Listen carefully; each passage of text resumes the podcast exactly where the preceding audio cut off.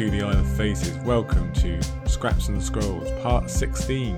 Wow, of the Storm of Swords, the companion to History of Westeros' Valar Readers project. Hi, how are you all? I am, of course, Sir Berkeley, talking to you from sunny, kind of cloudy. No, we're, we're getting blue sky today. Blue sky, England, and a very, very lovely Isle of Faces, of course, is my favourite place to be.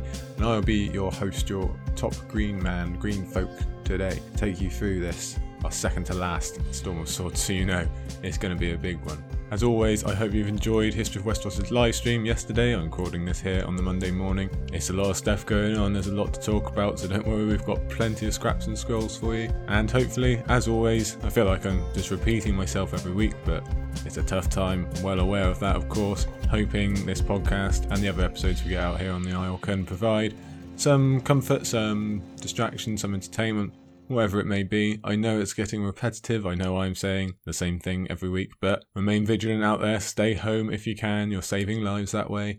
All of that stuff. Don't be a dingbat about it, like some unfortunately are. And to be honest, I'm not going to name names or anything like that, but we have had messages from from patrons, from public listeners, saying either that the Isle of Faces has been a comfort or a distraction, or just telling us the hard time they're going through at the moment in many different ways. Some people because they're on the front lines, they're essential workers, some because they've got family members not in the best of ways, or some because they're stuck at home and uh, it's rough and they miss their friends, and we can all sympathise. So, again, if you do need to reach out or if you just want to have a chat, I encourage you to. Whether that's me, whether that's someone else, don't suffer in silence. Get through this in a team play. We need a zone offense to get through this. And we just love hearing from you anyway. Tell me, tell me what you've been up to in your quarantine. What extra thing have you been doing, if you've been able to at all? If you're an essential worker, tell me what you've been doing. Tell me about how hard it is. I, I'd listen all day. Because I love you guys. You're doing really well. You're saving us all. Whatever role that is in the kind of essential worker realm. So whoever you are, whatever you're doing, keep it up and the of Faces will keep chugging along to uh, to cheer you up. On that vein, before we get going today, news time. Because, as I mentioned last week, Sporcle Spectacular is back. It's making a return. That's all recorded for you. It's in the editing process. Don't worry, that's going to be finished soon. So for patrons, you can expect that probably either tomorrow, Tuesday, maybe Wednesday. Everybody else, you're looking at Thursday, Friday, or Saturday. We'll see how that pans out. But it's coming. We've got new Sporcle Spectacular Clash of Kings closing sentences. And I can tell you now, not with one guest, but two. Yes, that's right, two. It's going to be a head to head, which means I didn't get a go, obviously. But don't worry, because patrons, you're going to get me just having a go with Lady Buckley asking me the questions before I recorded this, obviously. So that's another extra bonus episode. So as many as three episodes for our patrons this week and two for everyone else. So it's a busy, busy old week on the Isle of Faces. As for who those guests were, our brilliant guests, I was very lucky to get on. I'll do some kind of marketing and uh, put my head on here. I'll leave it until our halfway shoutouts to tell you. You gotta wait at least until then to hear who our special guests were. Then you can find out. On top of that, for patrons as well, the patron only episode is coming, the big one, the Storm's End chapter reading. That's going to be mostly be done in the gap between Storm of Swords and Feast for Crows, so you can expect it not long after that. And while we're here, while I'm saying thank you to all our essential key workers, let me say another sincere and heartfelt thank you to all our wonderful patrons. We're lucky enough to have some newbies again this week. They keep coming, it's so appreciated. If you do want to check that out, you know where to find us, patreon.com slash Isle of Faces. Of course, we would love to see you there. And specifically, I would like to thank Lady Raj, Mistress of Horse, Alex Major June, healer of the lesser poxes, and of course Jennifer as well. is so much appreciated, as are all our wonderful patrons. Looking forward very much so to giving you some extra episodes this week and in the coming weeks. And Sporcle Spectacular, I can confirm, without telling you who it was, real blast, real a lot of fun, and some good scores as well. I'm not going to tell you now who got what, how did I do, percentages. You'll have to tune in for that. But make sure you do go back and listen to our other Sporcle Spectaculars first if you haven't already. And as always, send in your scores, have a go. We'd like to interact with you. Even if it doesn't have to be public. I won't retweet it if you don't want me to. Just send me a message. Just talk to me on Patreon. Just talk to me on the email. I don't mind. We just like to hear that uh, you're having a go. It's always fun to do these things together. But now, it's a big old episode. It's obviously, we are right in the middle of it here. Well, we're not in the middle, are we? We're at that end. We're in the middle of the end, and everything is flying here, there, and everywhere. So, a reminder before we get going of our chapters today. We have Jaime 9, Jon 10, Arya 13, Sam 4, and Jon 11. Well, we're as close to the end as we can get without actually being there, but we really get to feel it as two more characters wave goodbye this week. First Jaime, and then Arya, although one of those is a much more definitive end than the other, and probably the more important for the book. Arya has the most chapters in Storm after all, but then you could argue that Jaime's emergence as a POV is a larger feature of the story. Either way, they've both seen different sides of the fight in the Riverlands, and they've both ended up leaving it.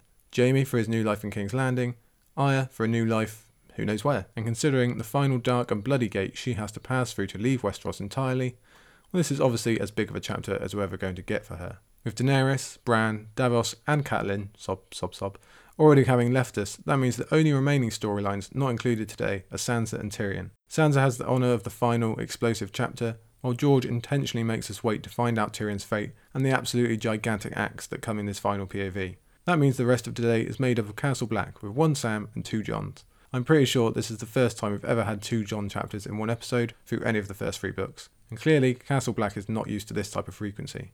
But this is a time of change and upheaval, probably even more than we see at the end of Game or Clash, if I'm honest. Game might have had more change on a personal level to many of our characters, but this is a national change in Castle Black, down in King's Landing, everywhere. Remember, though A Song of Ice and Fire is so rich and wonderful you can blindly throw a dart and hit a masterpiece, we are immersed in what is generally considered the critical peak of the entire series in Storm's final act. This book is a force of nature even larger than its name, and we are pretty damn lucky to be rereading such. So let's begin with an ending as one of the key features that makes Storm Storm, Jaime's arc in humanization, come to a close. Kind of. Let's start with Jaime 9.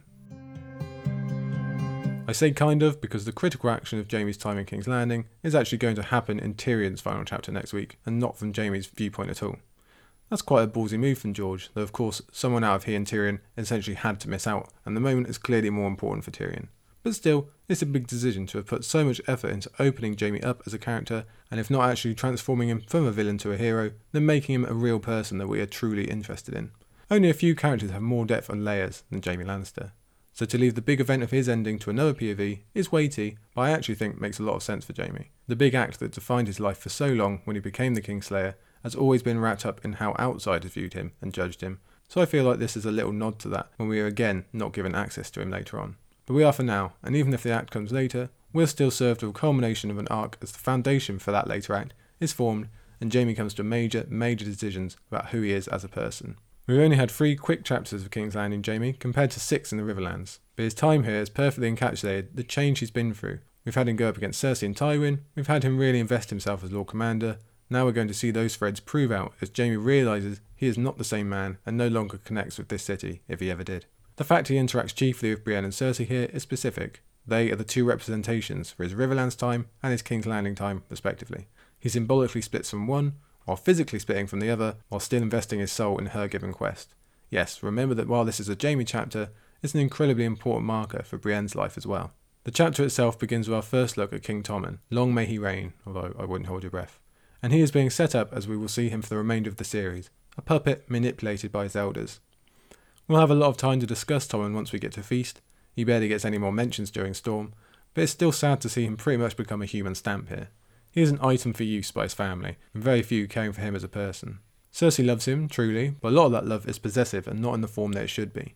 Luckily, we will see Tommen gain a mini arc of his own in Feast, where he does start to rebel against Cersei a bit, but the idea of him just being a ham about to be ripped open by differing parties is very real. Here's hoping he's able to escape such a fate and wins, but again, I wouldn't hold your breath. Going through the motions of who knows owns what and what's been happening politically and on the scale of the Seven Kingdoms in this book also makes it feel like we are very close to the end. This is a roundup of the change, a bland historical summary to counteract the fierce emotion we've actually had being there, being present for the duration of this book. This is how it will all be remembered, this is what it has all meant. And of course, it's not what we want to see, with prizes going to the Freys and Boltons, among others. Some of that is set up for the five year gap. It has to be all doom and gloom before the supposedly coming vengeance arrives. But it also just frames everything we've seen in a different light, one of documents and bureaucracy and signing, and as Jaime says, boredom. Here's your first quote of the day. If this was power, why did it taste like tedium? He did not feel especially powerful watching Tommen dip his quill into the inkpot again. He felt bored. Considering he will later think on how much he always hated Robert Baratheon, Jaime Shaw is approaching this meeting the same way the former king would have. Jaime definitely hasn't bothered to develop any of those paternal instincts he was wondering about a little while ago with his second son. In fact, he makes almost no reference to Tommen being his son here. Instead, we have confirmation of what we've always heard about Jaime. He really doesn't have any interest in power. Quite the opposite. The details and realities as such just don't take up any of his attention. Already, he's the bored jock, thinking of getting out there and throwing the ball around a bit. Unfortunately, that ain't going so well either, as Jaime daydreams about how badly his sparring session with Addam Marbrand went. We've already had a few hints about how this was likely to go in Jaime's previous King's Landing chapters, but now we, and more importantly Jaime, have definitive proof. All of his amazing talent he's had basically his entire life means naught now, even when he believed it could be transferable to his left hand. That is a pretty major realization, just ask any athlete how important a skill is to a person's soul. For Jaime to truly find out he's lost it, that there's no safety net, is, like I say, major. Now, this is only day one, in fairness, and we know Jaime doesn't give up. A major feature of his feast chapters are his secret nighttime spars of Ilyn Payne, which he seems to have the idea for in a moment. So I'm still waiting to find out if Jaime does recover some form of skill with that left hand. Qhorin Halfhand made himself a master of his left, and it feels like that was included specifically as a precursor to Jaime's situation. But who's to say? Some people are naturally more ambidextrous, some are more applicable to learning and hard work. Will Jaime be able to put in the same effort now as a jaded knight, as a jaded Lord Commander, as he did as a fresh faced teen? Time will tell, I suppose. For now, it funnels him ever more to developing those leadership skills we've talked about multiple times in its recent chapters. This is your royal pardon for Lord Gawain Westerling, his lady wife, and his daughter Jeyne, welcoming them back into the King's Peace, so Kevan said.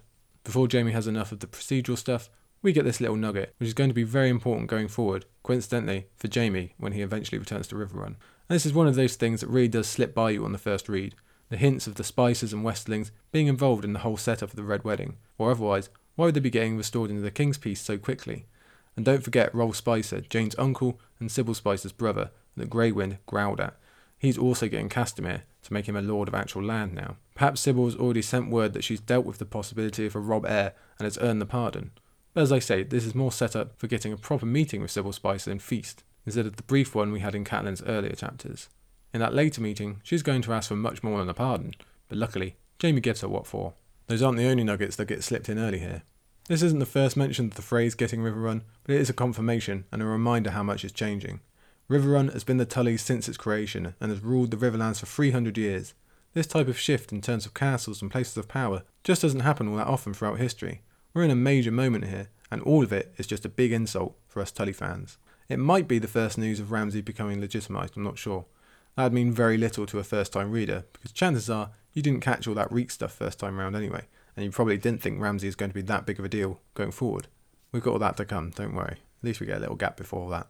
When Jaime leaves, we get a quick mention of the gift that Kevan and Tywin have sent him, which rereaders will know to be Oathkeeper. I can only imagine Jaime dreamt of having his own Valyrian steel sword for many a year, but receiving it now, of all times, is cruel mockery indeed. Any time after losing his hand would have been bad, but right after this sparring session with Addam Marbrand, yeah, that's, that's pretty annoying. Incidentally, Kevan saying we and becoming distressed when it's clear Jaime doesn't like the gift makes me think it was him pushing Tywin to make an attempt to bridge the gap between him and Jaime. Kevan definitely wouldn't want any of his suggestions to earn him a scolding with the big bro. And also on the way out the door, we get a reminder of the worries about Meryn Trant that Jaime had last week, all the more troubling now after the failed sparring session. Meryn actually seems pretty compliant towards Jaime here, and maybe is settled in after his talking to by Jaime in White Sword Tower. But I'd put good money on him betraying his Lord Commander at the first possible chance. Outside, we get another essential throwaway scene when Jaime says goodbye not only to Steelshanks Walton, but Arya Stark as well, apparently. On her back was mounted a skinny, hollow eyed girl wrapped in a heavy cloak. The girl's long brown hair blew wild in the wind. She had a pretty face, he thought, but her eyes were sad and wary. okay, here we go. This has my vote for the saddest moment for all Storm of Swords, truly. I spoke a lot, a lot, a lot about the tragedy of Jeyne Poole and the pure evilness of Petyr Baelish back in Game of Thrones, and this is just straight up continuation of that, as you realise what's actually going on here.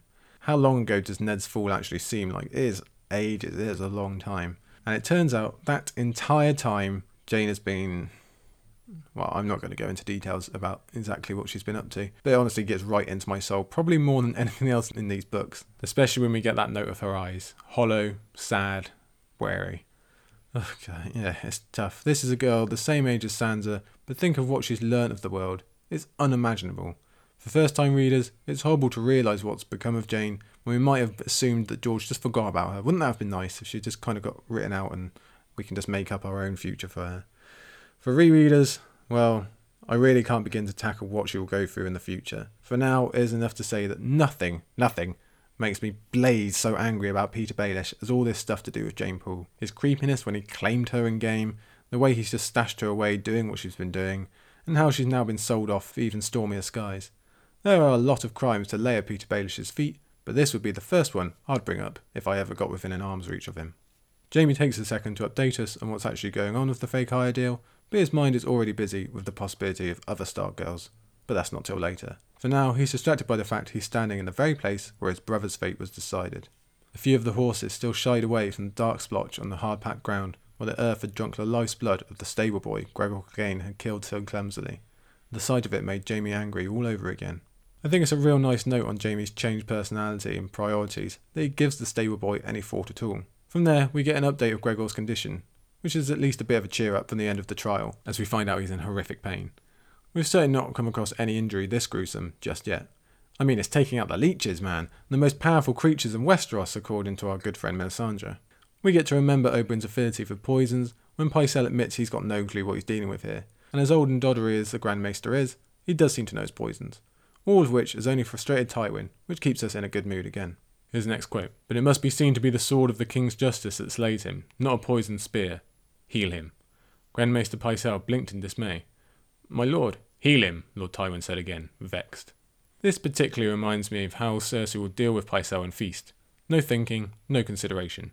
Pycelle's just laid out the problem, but the Lannisters aren't ones for asking about how. They want results, and they want obedience. We also find out something else incredibly key. Stannis has seemingly left Dragonstone. Obviously, we're going to find out the result of this in the next chapter, but first we get Tywin making some incredibly wrong guesses, as fun as Stannis plus Dorne might have been. It's yet more enjoyable to see Tywin be so wrong, but to be fair to him, I don't think anyone would have guessed Stannis' actual destination. I do think this stuff on Tywin goes to show he is not confident in the Lannisters' current position at all.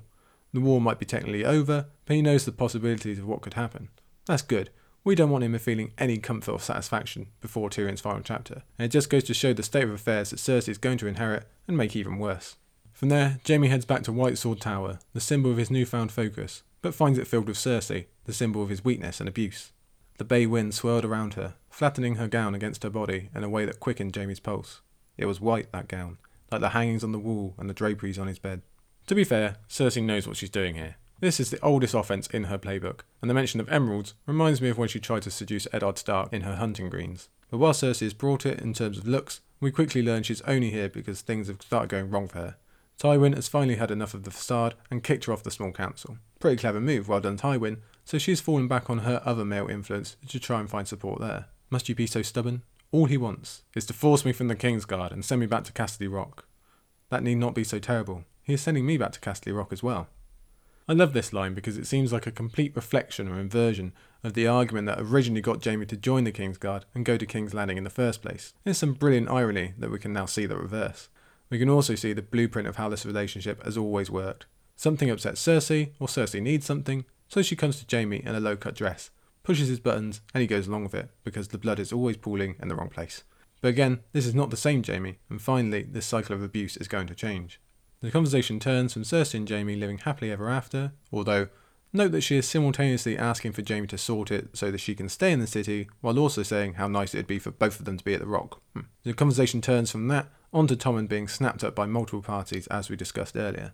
And you might also remember from a few weeks ago when we spoke about Tywin's apparent plan to just rid himself of family Lannister and take over Tommen for himself, and it seems like he's going all in on that now. It's kind of a shame he gets cut short, I would have liked to see how far he got with it. Even with Cersei outright bringing up the fact that Tommen is Jaime's son, he still manages to quickly skip over that idea for something else.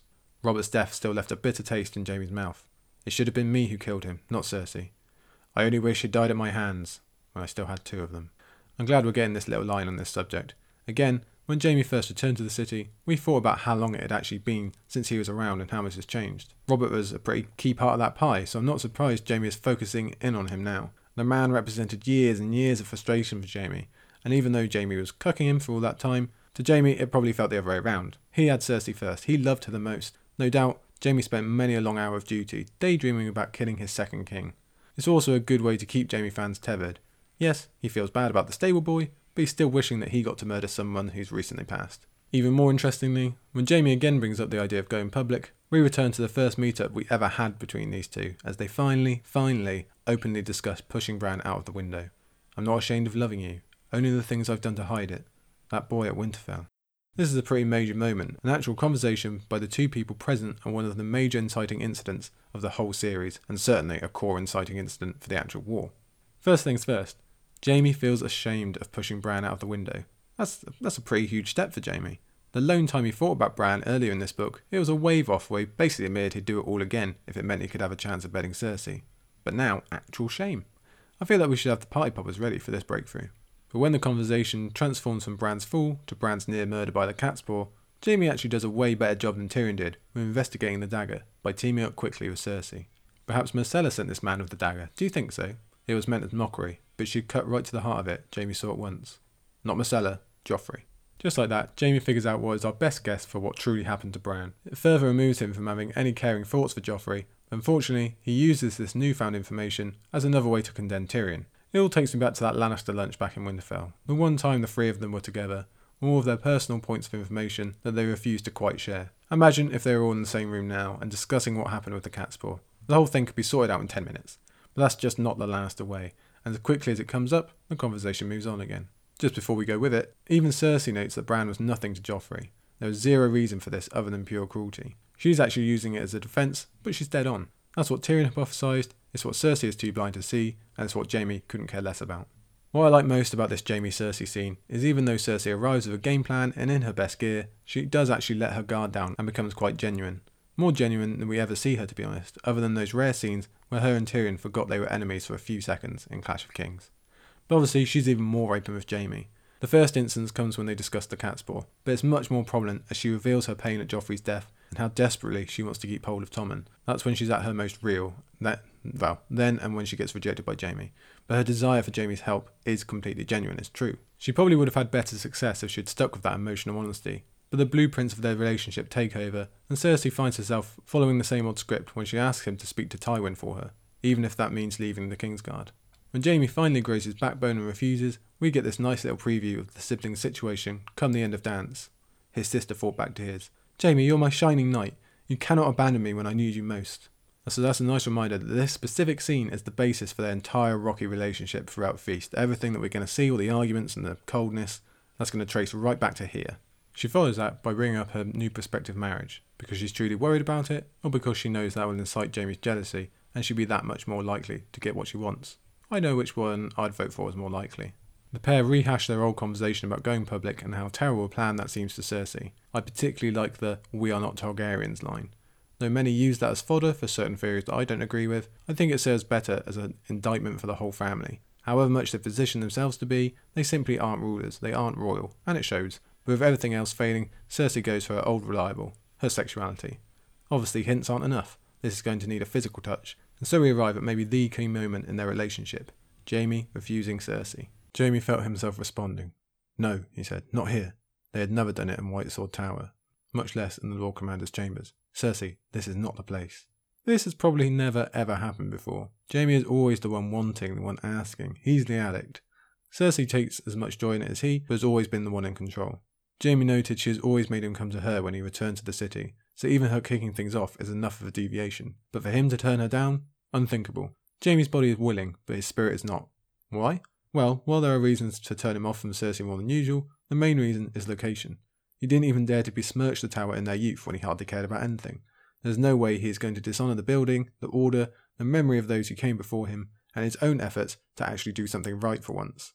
It would have been a very slippery slope if Jaime had given in here, and he would have lost so much of the self respect and self worth he's been trying to build up. Instead, he stays true to the man he's trying to be, and we have to admire him for it. Cersei even points out that they did it in a sept, a place more holier than this, but that simply isn't true for Jaime. It's still a huge slap for Cersei though. This is supposed to be her sure thing. If there was something she had to bet the whole house on, it'd be her ability to seduce Jaime. So I actually find myself feeling for her a bit when she's genuinely confused and hurt for a moment. This relationship is everything, it's the eternal, and only she gets to turn down sex. For a woman whose strength is so rooted in her beauty and sexuality, it's extra rough, and we get to see her being genuinely genuine once again. Because her ego is so bruised and hurt, she immediately strikes out to try and make her twin feel the same. She goes for his manhood, his courage, but ends up hitting the mark when Tyrion comes up again. Oh, he swears, is that it? And dwarves don't lie, is that what you think? Not to me, no more than you would. You great golden fool, he's lied to you a thousand times, and so have I. If we had to feel for Cersei before, we really have to for Jaime here. This is a major moment where, against all odds, his innocence is finally broken. With all the horror he has seen, Jaime has never considered this possibility. He's always been in a unique position as the only Lannister who likes both his siblings, and he's always been so jaded with the rest of the world, he's kept them both on pedestals as something different. This sentence is going to stick with Jaime as he goes forward, especially when it's mixed with what he'll speak to Tyrion about later on. The lies and loss of trust, well, they are pretty bad when he considers Tyrion, but obviously the revelation of Cersei and her potential discretions is going to haunt him from here on out, and this is just the first step. Incidentally, what lies has Tyrion actually told him?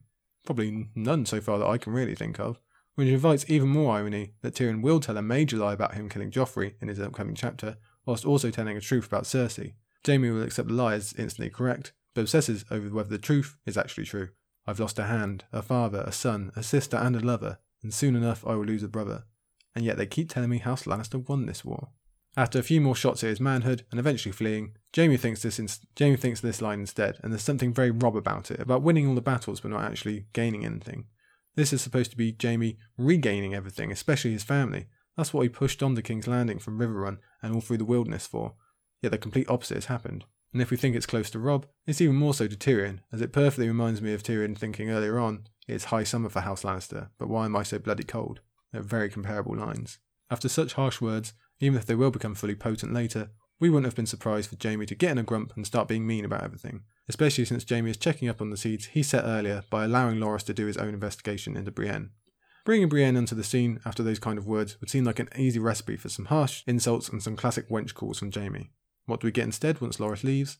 Him telling Brienne she looks good in blue, and to himself he compliments her eyes. It's quite the unexpected turnaround. He didn't even bother noting Cersei's eyes, only her body. Before we get too into Jaime and Brienne, we should take a second to note Jaime's teaching method was absolutely spot on with regards to Loras. He wanted to kill Brienne when he saw her arriving. Now, he's been allowed his own agency, he's been allowed to come to his own answers. The result is his acceptance that something other than Brienne killed Renly, and I have to wonder if he'll ever learn anything further about the Shadow, or have any eventual opportunity for vengeance, or at least the illusion of such. But back with Brienne, we see how much Jaime's vouching for her and her story on Renly really meant to her, even if she can't quite find the words, and Jaime is determined to brush them off anyway. It's very, very clear the relationship between them has changed, and it's, it's just nicer in its simplest term. Brienne tries to compliment his cloak, she's happy he said she had honour, he's about to trust her with an incredibly important quest. Truly, it's all coming together for them. As Jaime says when they discuss the trial by combat, these two now know each other well, although the wench nickname does make an unwelcome return. We can't have it all, I guess. Both Jaime and Brienne put their trust into their respective interests of the Tyrion Sansa marriage, Jaime is convinced Tyrion would never do such a thing as murdering Joffrey, despite all the evidence he's heard to the contrary, and is willing to bet on it. As we readers know, he's right, making his final interaction with Tyrion all the more tragic. On the reverse, Brienne is convinced Sansa would never ever resort to murder. This one is a bit more interesting because Brienne has obviously never met Sansa. She's got no idea what she's capable of or what she's been through. All she has is what she's heard from Catelyn, so it's pretty cool to see how dedicated Brienne is to believing the woman she was last sworn to. Of course, such blind trust is going to lead into some of her key themes of Feast, especially her lack of such trust and how that all ends up with Nimble Dick Crabb. But then we move on to something entirely different with this quote. She picked up the treasure gingerly, curled her fingers around the leather grip, and slowly slid the sword free of its scabbard. Blood and black the ripples shone. A finger of reflected light ran red along the edge. Is this Valyrian steel? I have never seen such colours. Nor I. There was a time that I would have given my right hand to wield a sword like that. Now it appears I have, so the blade is wasted on me. Take it. Before she could think to refuse, he went on. A sword so fine must bear a name. It would please me if you would call this one Oathkeeper. The beautiful other half of Tywin's prize is finally revealed, and Jaime even rounds off how it came to be, connecting all those clues we had earlier on. And note before we get too far, the specific mention of the colours, the red and black of Targaryen on the sword of a Stark. Can you say Jon Snow? Yeah, I think we can. This is quite the beautiful moment on several levels. There's a dichotomy of ice having been split into two halves, with one going to our purest representation of evil in Joffrey, and the other going to our paradigm of all that is good in the world in Brienne. As Jaime mentioned, there's the added bonus of Brienne defending Sansa with her father's own blade, and that just adds a whole aura, a whole air of mystique to this thing. This isn't a mere job, this is now a truly noble quest that seems as if it was just meant to be, and for Brienne, it really is everything. We've spoken and will speak again of Brienne's search for something worthy, something that matters, she believes she had that in protecting Renly, even though we know better. But from then, she's had nothing. Now she has it, something that will serve her former master, that will make Catelyn truly happy. She is going to save an innocent child and rob evil people of one of their prizes. If you are drawing up a quest to make a knight worthy, you really can't ask for much more. Brienne has wanted something like this her entire life, and though rereaders know it's going to lead to incredible hardships and a lot of frustration, You have to feel happy for Brienne in this moment. She deserves the sword, she deserves the quest, and she deserves that feeling of doing true good in the world. And the sword is a key part of that. Jaime confirms that he truly did want a sword of this nature his whole life. But let's not think that Brienne didn't also. And then there's the name. Clearly, sword naming is not an inherited trait, because where Joffrey sucked, Jaime absolutely knocks it out of the park. It's a triple threat. It applies well to Brienne, a woman who desperately wants to pay Lady Catelyn back and stick to the oath she swore, so that's pretty dead on. It applies to Jaime, the man who is most famous for not sticking to an oath, or at least one particular oath, making a choice again and pick on the noble option over his family. And finally, is an ode to Eddard Stark, from whence the sword came. The Stark family, throughout history, are the world's best oath keepers, especially if you've heard me talk of their social contract with the people of the North and Winterfell as a safe haven against the cold, and perhaps in some fashion against the others too. But even on a specific level, Eddard Stark lived a life of pain because he stuck to one promise, or one oath, to his baby sister. That act was the setup for this entire series, so I think this is probably the most apt naming of a sword we ever see. As before, when Jaime imprisoned Brienne, he gets annoyed at the assumptions that she makes in a snap judgment. He's been putting up with that his whole life, even when he's trying to do the right thing, and this is probably the rightest thing he's ever tried to do, maybe excluding Aerys. So Brienne's interruptions and initial beliefs understandably rub him the wrong way, which all ends with his annoyance essentially pushing Brienne out of the door before he changes his mind about the whole thing. But as she leaves, we get this. I have made kings and unmade them. Sansa Stark is my last chance for honour, Jaime smiled thinly. So much of this plays into the major life choices Jaime is making in this section of the book. He doesn't want quick gratification with Cersei anymore. He doesn't want to dance to Tywin's tune. He wants to be good, and there's only so much opportunity for that in his situation. Sansa presents such an opportunity. There's an element of debt paying and of oath keeping. Catelyn did free him after all, and yet never got her end of the bargain. But I believe a large part of this is also Jaime wanting to do the right thing, the good thing. He knows there's a lot of red in his ledger to borrow from the Avengers and Black Widow there, and he wants to start paying it back. This is the new him. And that idea bleeds brilliantly into the ending of the chapter and the arc, as Jaime sits down and records what has happened to him over these past three books. Critically, he is completely upfront about it all. There's no front, there's no worrying about reputation or honour. He basically owns up to it. I like to think this is his version of a confession about how the mighty Kingslayer, the golden boy of the West, and that former star athlete has actually been doing of late. And crucially, he also gives Brienne full credit, finally, for bringing him back. Sir Gerold Hightower had begun his history, and Sir Barristan Selmy had continued it, but the rest Jaime Lannister would need to write for himself. He could write whatever he chose henceforth, whatever he chose. As chapter and arc ends go, they don't get more cathartic than this. The exercise of writing in the White Book and seeing there's still space remaining is a clear nod to Jaime essentially drawing a line under his former life and seeing that there is a chance to be better, a chance to be who he wants to be. It's an incredibly freeing thought. He's away from his family for really the first time, Yes, he spent half a year or more away from them physically, but now he's begun to remove himself from them emotionally too. It's a huge, huge, huge step for him, and a clear investment in this new Jaime that we've seen since his return to the city. So much of it is tied to Brienne and her efforts, we want to give credit where it's due, because as Jaime says, it is his choice what he wants to be remembered for now, what deeds will be attributed to his name. He's made a good start with the giving of Oathkeeper and Brienne's quest, but what could be next on the agenda? Hmm, what could he do that would make him feel like he's doing the right thing, I wonder? Hmm and therein lies the tragedy. This chapter is a far more lovely arc ending than we could have ever hoped for Jaime while reading through this book, but it's not his end for the book itself. He makes a definitive choice on what the right thing is and acts on it in a few chapters' time. It just so happens to be another choice that goes directly against Cersei and Tywin's wants. But when it comes, as we'll discuss in great detail next week, his interaction with Tyrion ends up being what hurts him the most. Tyrion has been the lone bright spark of family life, that source of love that he could rely on even more so than Cersei. Yet the roles flip in Tyrion's final chapter, and does great damage to Jaime's progress on becoming a better person. I'm glad to say, because of Jaime's inner strength, it does not derail him completely. While we still do have that Jaime moment to come, this is the end of our looking at Storm Jaime chapters, and what a ride it's been. In contrast to the big three of Daenerys, Jon, and Tyrion, this is a goodbye that won't last too long, as we'll be seeing plenty of Jaime and Feast. But I do feel this Jaime arc is one of the top defining features of this book. Sam is great as a new POV, but nowhere near the level of Jaime, and just the act of including Jaime as a POV at all before getting the masterful deepening and layering of his character is one of George's many highs from this series. I don't think anyone could have predicted something of this nature before reading Storm, and the many themes we have seen in Jaime's arc of choosing oaths, the loss of one's defining feature, yet another different look at knighthood, as well as all of his redemptive qualities or whatever you'd like to call him, and his relationship with Brienne, all of it is some of the very best work. And that's without getting into his key role as a person in modern Westerosi history and all the inside looks we go into that stuff. It's a fantastic arc and one we'll get to see continued in Feast, or almost mirrored in a way, as Jaime is forced to retread its old steps to Harrenhal and Riverrun and other key places of his journey so far as a very different man. That revisiting is a key tactic for showing off how Jaime's changed, and we'll get to see him dance the line between keeping oaths and also doing his duty. I'm very much looking forward to those chapters indeed, especially his eventual ending, which might be my most anticipated cliffhanger of them all. So we wave a semi goodbye to Jaime. It's the end of his arc, but we will see him again. But for now, it's goodbye, Jaime, and hello, Jon, as we go into Jon 10, the first of our Jon chapters today. So, in between the two goodbyes we have on today's episode, we now have someone with plenty more to give us just yet. And it's also worth noting that this is the most Jon we've ever got. This is his first 10th chapter, if you like, which is kind of surprising when you think about it. Anyway, as I've mentioned multiple times, I'm firmly in love with Jon's late Storm arc, and after three chapters of essentially the same thing, the Night's Watch defending the wall, we finally reach a turn in the road and at least a conclusion to these constant battles. Well, I, I say turn, it's a bit more dramatic than that. Remember last week when we compared these attempts at the wall to a constant struggling arm wrestle? Well, someone is about to come along and flip the whole table, as the fate of the Wall, the Wildlings, and the North is changed forever with a fourth, final battle at the Wall, one to end all that came before.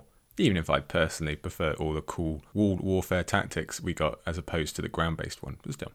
But that's all to come at the end. Before that, we have Jon essentially tying his own arc off if we want to look at his arc as his great wildling journey. That's all getting wrapped up today. Jon's two remaining chapters and his part in Sam's chapters almost serve as an epilogue or perhaps a prologue to the next part of his life. First comes the conclusion of everything Wildling as Jon returns to from whence he came at the beginning of this book, Mance's camp. Like Daenerys last week, we begin Jon's chapter with Jon up high. That's not so much of a surprise as it is for Daenerys, but we still immediately know we're missing some details.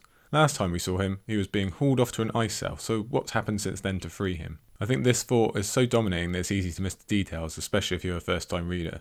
His first quote Across the killing ground, he could see the glimmer of a thousand campfires burning, but their light seemed small and powerless against such gloom and cold. So it could be easy to skim over that, but to look at it gives the most critical detail. Jon is on the wrong side of the wall. What's going on here? How long has there been a winch cage then, and just what is Jon doing in it? As far as getting readers immediately invested in reading onward, George nails it with this chapter opener. We're not given any immediate answers, only that this is a bad situation, as we could probably have guessed, as Jon starts thinking of death and gloom, and legacy as well. And when this day's work is done, my name will be shadowed forever. Robb had become a hero king. If Jon was remembered at all, it would be as a turncloak, an oathbreaker, and a murderer. So, some good old chapter sequencing from George again here. We've just rounded out Jaime's arc with him literally sitting in front of a book that details his legacy and memory, while a little while ago we had Tyrion thinking a very similar line about how he would be remembered if he went up on the wall. Legacy and a sense of things ending makes complete sense for how late this is in the book now, but let's not pretend this hasn't been a pretty consistent thought in Jon's head throughout. He's been filled with thoughts of being painted as a turncloak or a deserter ever since he started following Qhorin Halfhand's orders. The only difference was that he was thinking on how people would treat him in life, whereas his focus now is on memory. But he's pretty sure he doesn't have much life left, to be honest. And again, we as readers are left wondering why. What, what is going on here? And after the quickest of memories about Ygritte, another key part of the Wildling review feeling of this chapter, we find out exactly what Jon's doing with a bit of a mic drop. The habit had become part of him, and he would need his fingers to be limber to have even half a chance of murdering Mance Rayder. Ooh, ooh, Wait, what? What are we doing here? How have we gone from being thrown in an ice cell to confronting Mance in person with the idea of maybe murdering him?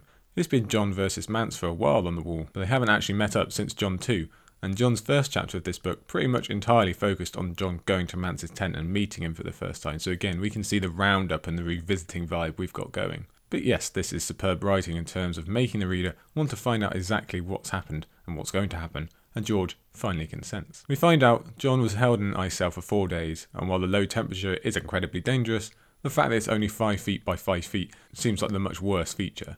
Four days of not being able to stretch or stand. That sounds horrible indeed. And I know Jon's not the tallest guy. I'm 6'2, so maybe the idea of the five feet thing is getting to me a little bit more, but I don't think it's comfortable for anyone. And incidentally, I wonder if this is where they'll stuff Jon Snow's body for a while after his stabbing.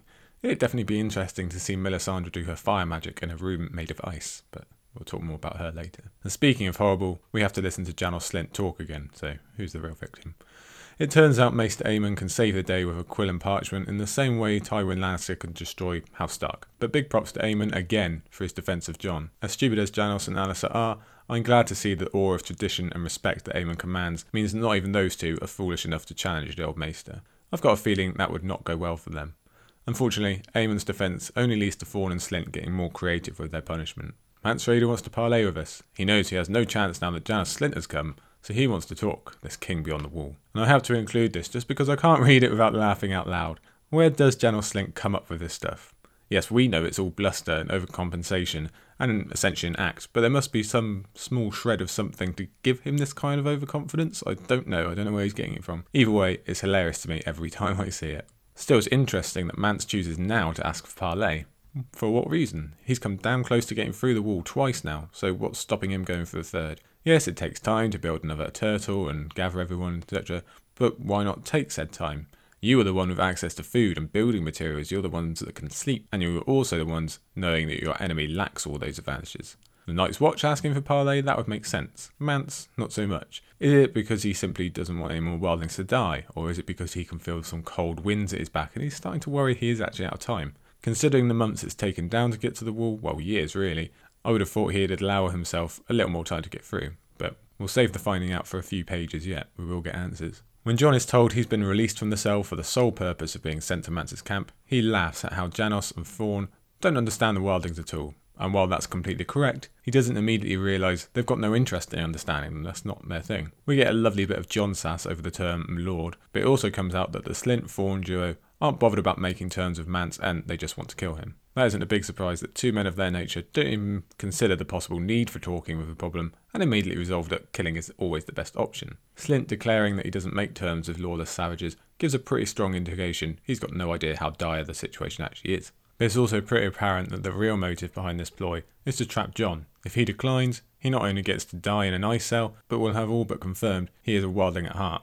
He must accept to publicly prove himself, as if he hasn't done that enough already. And if he does accept, well, as Jon discusses in a second, even with success, he is sure to die. Again, Jon later notes that he can't even switch sides, not that he would, because Mance and co will know he betrayed them, a fact not lost on Alliser Thorn.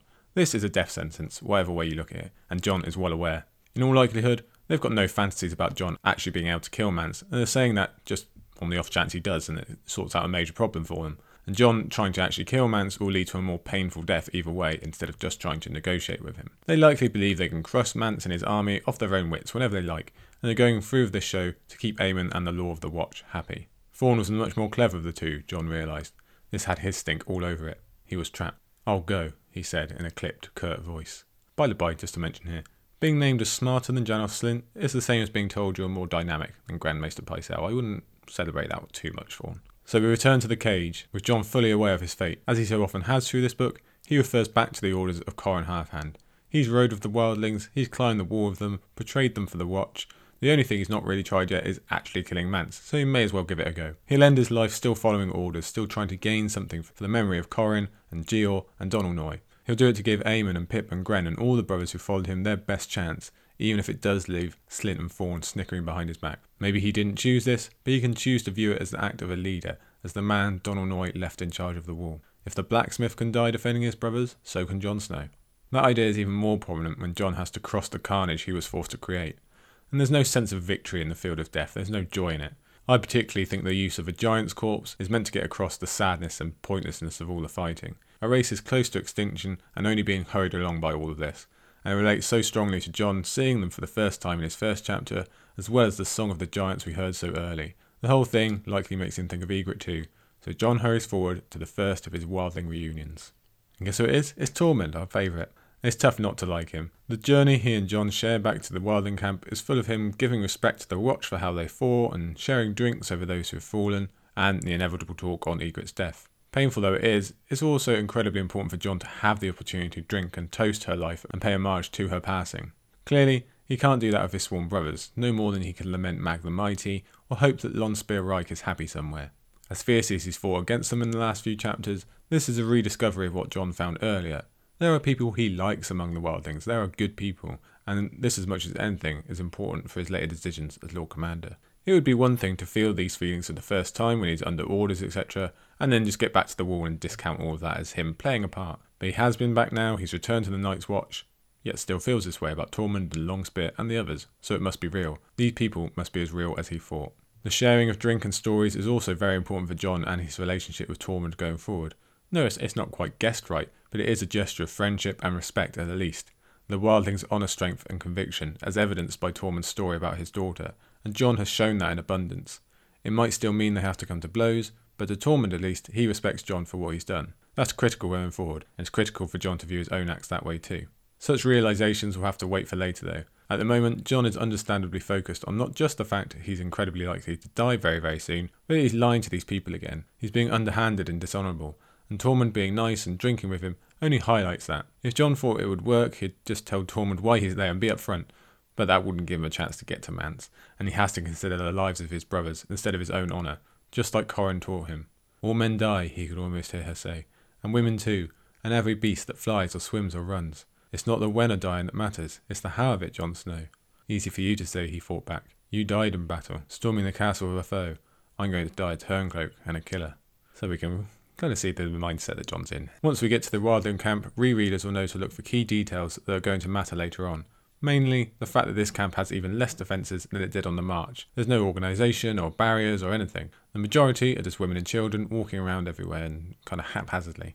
Why bother being organised? You know where the enemy is. They're on top of that bloody big wall.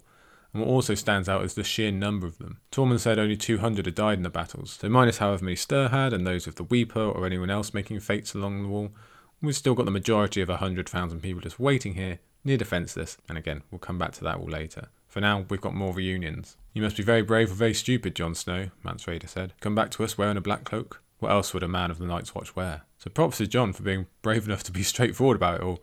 He's not beating around the bush, and he's also dropping a little insult to Mance. He's a man of the Night's Watch who chose a cloak of a different colour after all. But if Tormund is going to respect you for being you, perhaps Mance will as well. Mance's generals in Harma and Varamir are not so welcoming, and we can get some key info from Varamir that will return in his prologue. But the most important part is Mance confirming that he knows the true situation at Castle Black thanks to the Eagle, which begs the question yet again of why he wants to talk. Angry as his subordinates are, Mance shows himself to be a wise man, willing to use Jon for his purposes, no matter what cloak he wears. And miraculously, Jon is invited into the tent without Harma or Tormund or the others.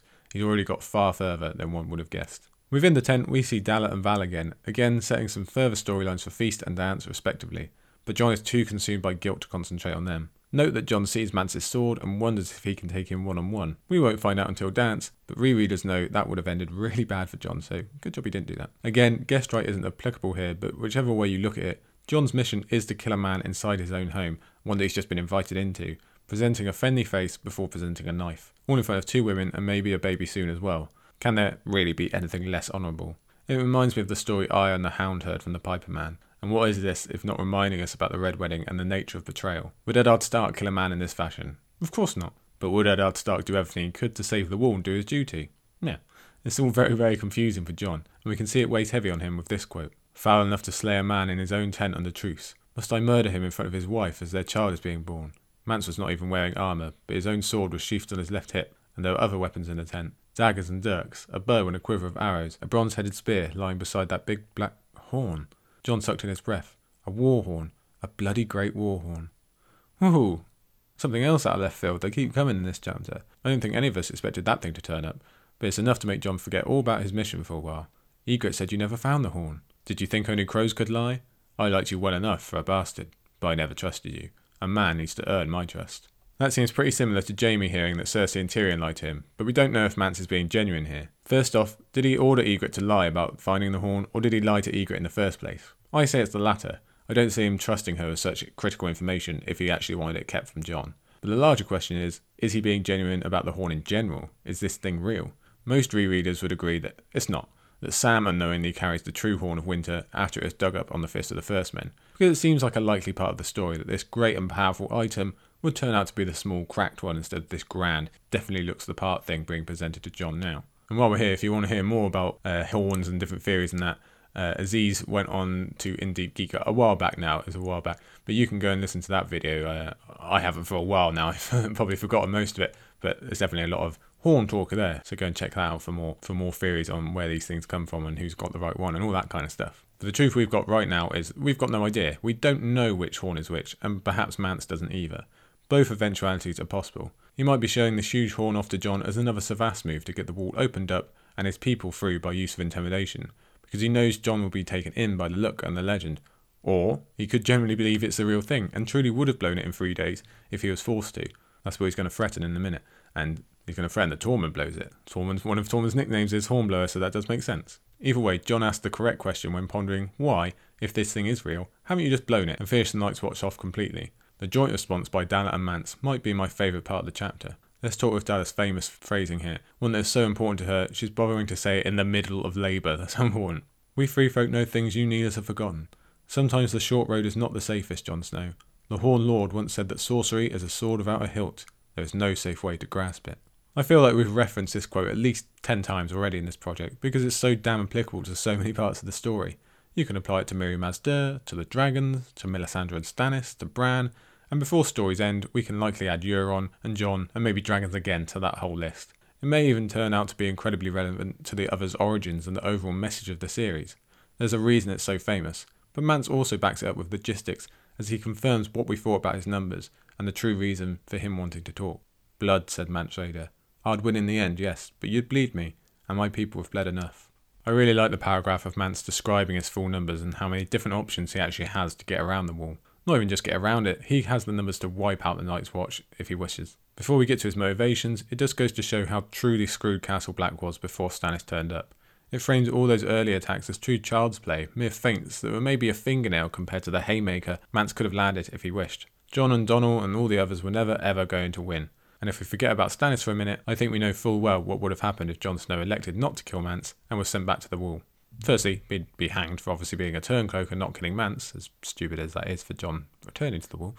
But Slynt and Thorne would obviously listen to no threats about magic horns, so either Mance would blow the horn and bring down the wall, or much more likely, he goes full offensive and does all those things he says he can do, digging out gates or sailing around Eastwatch or whatever, and a bunch more people die on both sides. Which is what Mance is trying to avoid, and you have to respect him for this passage. Obviously, he doesn't want any wildlings to die, but you get the sense he'd like to avoid killing crows if he can as well. Whether that's out of respect for life or because he knows they're going to be needed for the larger battle soon enough, you get the same result. He's not a madman obsessed with just one goal, he's not willing to throw everything away just for the glory of being the man who gets past the wall. He's doing this for a reason, to save people. He is acting exactly like a king should. He believes there is no point in saving them if he has to send a bunch of them to die in order to achieve that, not if he can afford it. This is a huge plus in his column in my book, and relates very strongly to the philosophical debates had by Stannis and Davos early on or you know any number of characters who have discussed what it is to be a king. He's just laid out. He has the numbers. He's got people to spare, but he doesn't see them as people to spare. That's the critical point. And this is it. This is the point of being a king. Jon even asks the question bluntly in a second, and Mance goes through all the ways he is definitely not a king, not by almost any measure of the word in modern Westeros, but by the true meaning of the word, the true cause of the idea of kingship existing in the first place. I think we can say Mance is one of the truest kings we ever see. I've never had a crown on my head or sat my arse on a bloody throne, if that's what you're asking, Mance replied. My birth is as low as a man's can get.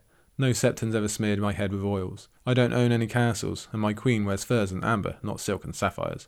I am my own champion, my own fool, my own harpist. You don't become king beyond the wall because your father was. The free folk won't follow a name, and they don't care which brother was born first. I'll admit here, when I first started reading the series, I always thought the War of the Five Kings included Mance and excluded Renly or Balon, and obviously I was corrected on that pretty sharpish. But reading this speech here, I don't think I was as wrong as I thought I was. Mance is more a king than most. The other part of this we've not discussed yet is Mance bringing up the others again, and how he is just a man running away instead of coming for glory like we discussed a minute ago. If I sound the horn of winter, the wall will fall, or so the songs would have me believe. There are those among my people who want nothing more, but once the wall is fallen, Dalla said, what will stop the others? This has me thinking that maybe Mance does believe his own propaganda and thinks he actually owns the Horn of Winter. But whether he does or doesn't, his rush to get away from the others is obvious. So it turns out both our early assumptions about his motivations to talk were true. Even more key, he does not want to beggar the realm to save his own people. He does not want to leave the world defenceless. But he will if he's forced to, because it's that or die, and it's better to take a chance on the other side than do nothing. So Mance makes his offer. Let them through, and the watch gets the horn, we all go on living, no hard feelings. The unlikelihood of that ever being accepted, we can breeze past, because Jon identifies a far more important point when he asks Mance to accept the laws of the Seven Kingdoms if he wants to go live there. When we want laws, we'll make our own. You can keep your king's justice too, and your king's taxes. I'm offering you the horn, not our freedom. We will not kneel to you. This is huge, huge, huge in terms of policy and negotiations and the future of Jon's interactions with the wildlings, as well as telling us yet more about Mance the man and the wildlings themselves. He wants to save lives, he wants to keep the wall standing to protect life in general, but he'll give both of those up in a heartbeat if it means sacrificing the core element of what it is to be a wildling. To them, such a fate as giving up their freedom is worse than death. Mance has spent a life breaking away from that idea. He will not subject his people back to such, even if it means going to battle instead. Is this short sighted or proud, considering the situation? Maybe, but it again makes you respect him. He is dedicated to the party line. He is dedicated to the soul of his people. And like we say, he's really got the Night's Watch over a barrel, whatever they choose. We get such a great insight into Mance and the advance of the wildlings here. This almost makes it a shame that what happens next does. This has all made Jon forget his original mission, but he remembers it here, only to be scuppered by another surprise. A thousand thoughts flickered through Jon's head. If I can destroy the horn, smash it here and now. But before he could begin to think that through, he heard the low moan of some other horn, made faint by the tent's hide walls. Mance heard it too. As if the tension hadn't been high enough in that conversation with Mance, now we get the addition of a surprise enemy, one we've got no idea about. And the wildlings all think it's others or the whites, so our tension soars even higher, because that would make a lot of sense narratively, given how we had the fist early on, and we've just been discussing how they might get away from the others, so that wouldn't have been that big of a surprise. We know from the other wall battles that George can elicit tension with the unknown enemy, but at the moment we're just 100% confusion. And so is the wildling camp. We see those weaknesses we discussed earlier come to prove true, as chariots go rolling off the wrong way, some think they're assaulting the wall, and most are just wandering about not knowing what they're doing. Jon is none the wiser about what's going on either, and then the attack comes. One long organised line of riders against a ragged charge of screamers. Even when Mance rides off with that famed wing helm, with some form of structure, it all breaks apart immediately, Everything is set for the catastrophic defeat that's coming, and Jon takes note of Mance's cloak a lot at the end, and this is a callback to Jon asking what cloak a man of the Night's Watch would wear. With Mance gone, it really looks like Varamir intends to kill Jon and explain stuff later, but just as he goes to do that, we get even more confusion. Then the skin changer threw his head back and screamed. The sound was shocking, ear piercing, thick with agony. Varamir fell, writhing, and the cat was screaming too. And high, high in the eastern sky, against the wall of cloud, Jon saw the eagle burning. That's right, everybody. The power of fire has arrived at the wall, even if we don't know how just yet. Let's say it how it is. This is a pretty cool new power from Mel, but that'll be discussed at a later date. The battle goes from bad to worse as the wildlings utterly shatter in truth, and we get the slight heartbreak of Jon thinking it might be Robb for a few moments. In fact, he guesses everyone but the true saviour, despite all the yellow, yellow, and yellow. I hope Owen is feeling pretty smug right now. And P.S. I bet all this looks super cool from above the wall. As the battle is won, we get a little cliffhanger on whether Matt survives, but we also get a pretty magnificent answer for what's going on. Robert, Jon thought for one mad moment, remembering poor Owen. But when the trumpets blew again and the knights charged, the name they cried was Stannis! Stannis! Stannis! Jon turned away and went inside the tent. Being present for the birth of a child where the mother does not live. Can't get more Neddy than that, Jon. I just like the idea of Jon standing guard for Val and Dalla and the baby during all of this. And also, slight kind of repeat from Daenerys' chapter in uh, in Game of Thrones where Jorah takes her back inside the tent. Obviously, there's heaps and heaps to discuss about Stannis' arrival, but we'll have time for that later in Jon's next chapter. This particular one is running long, so for now, we must mourn the dream of Mance's that could have been. He wanted to keep his people from breaking, and now look at them. Jon basically gets away with some incredible luck, but this is also a huge changing point in his life too. Okay, considering how long those first two chapters are, I'm going to put the halfway point here today and uh, two shout outs to go. And well, I did promise you, didn't I, that I would reveal who the special guest is for the next part of Sporcle Spectacular for Clash of Kings closing sentences. So get your drum out already. And I can tell you now, our special guests, guests, yeah, plural, this week are Nate and Zach of the Brotherhood Without Manners podcast, the greatest name podcast ever. Yes, very, very lucky to have the guys they were kind enough, because they're talking to me all the way from California, they were kind enough to stay up late, chat to me this past weekend. We're finally able to get it done after stupid laptops messing up and uh, me having to delay on them several times, but we got it done. And like I said earlier, it's great fun, great laugh. Very lucky to have the guys over. They're busy, busy, busy. They put out two episodes a week. I'm sure you're giving them a follow already, but if not, do check them out. There's another fresh take on the, the whole reread project type thing. And they're just a bunch of good pals. They're really cool to follow on Twitter, both of them. And well, I mean, I talk about this enough in the uh, in the podcast, but but you won't regret giving them a follow. Uh, just thank you. I'll say thank you again to you guys for coming on. And uh, I'm not going to reveal your scores just yet, but they did go head to head. We had a close run battle, and yeah, a lot of fun, a lot of laughs. So look forward to that episode later in the week with Nate and Zach of Brotherhood Without Manners. And second shout out today, we're going quick here. I don't think this uh, this shout actually needs me to do any shouting out or advertising for it, but I'm going to do it anyway because I love them so. As you probably already know, Radio Westeros have announced they're doing live streams every Saturday now, every weekend. And not only is that mind blowing enough because this is Radio Westeros and we love Radio Westeros content. They are the core part of this fandom, the core content creators. I really, I really can't talk them up enough. You, you know, you know, you don't need me to talk about them. So not only are doing live streams, but they're doing live streams about the Winds of Winter, primers they're calling them. They're talking about what's going to go on, what's going to happen, what can we expect. So that if there's anything that can get your juices flowing, I think that might be it. These two of our favourite people, Lady Gwen and the Yolk Boy, talking about the Winds of Winter, and not only that, not as if that's enough for us, not enough of a gift. They're having special guests on, and the first episode came out this past Saturday. They come at 5 Eastern, which I think is 10 for UK people, and they call them the Streams of Winter, which is cool enough name. And on this first episode, who should they have as their guest? Aziz, History of Westeros. This is the moulding of the true great strengths of our fandom. How can you ask for any more? So I haven't had a chance to catch it yet, but don't worry, I've got it queued and ready. I'm pretty comfortable with endorsing and giving a shout out with, on uh, on Faith alone. I'm sure it was good, and I'm definitely looking forward to listening to that. Believe me, I'm going to listen to it on my dog walk after I record this very podcast. So if you're somehow not aware of this, go and check it out because like I said, could you ask for anything more? This is the content we need. This is what we want. Couldn't ask for more from two of our favourites. So Lily Gwen, Yoke Boy, looking forward to the rest. I'm sure you're going to have more brilliant guests on, and uh, we'll all be tuning in. Definitely, definitely, definitely. Please share and like and go and watch that because whew, what a, what a stream, what a uh, what a reveal, what a present they've given to us. Very, very timely. I think that will do. I think I'll do for halfway showers. I don't think you need to know any more from me about Radio Westeros and uh, and those guys. I think you probably already know. But anyway, Brotherhood Without Banners, Radio Westeros, Aziz getting involved. I love shouting people out. It's just good to uh, to share the love.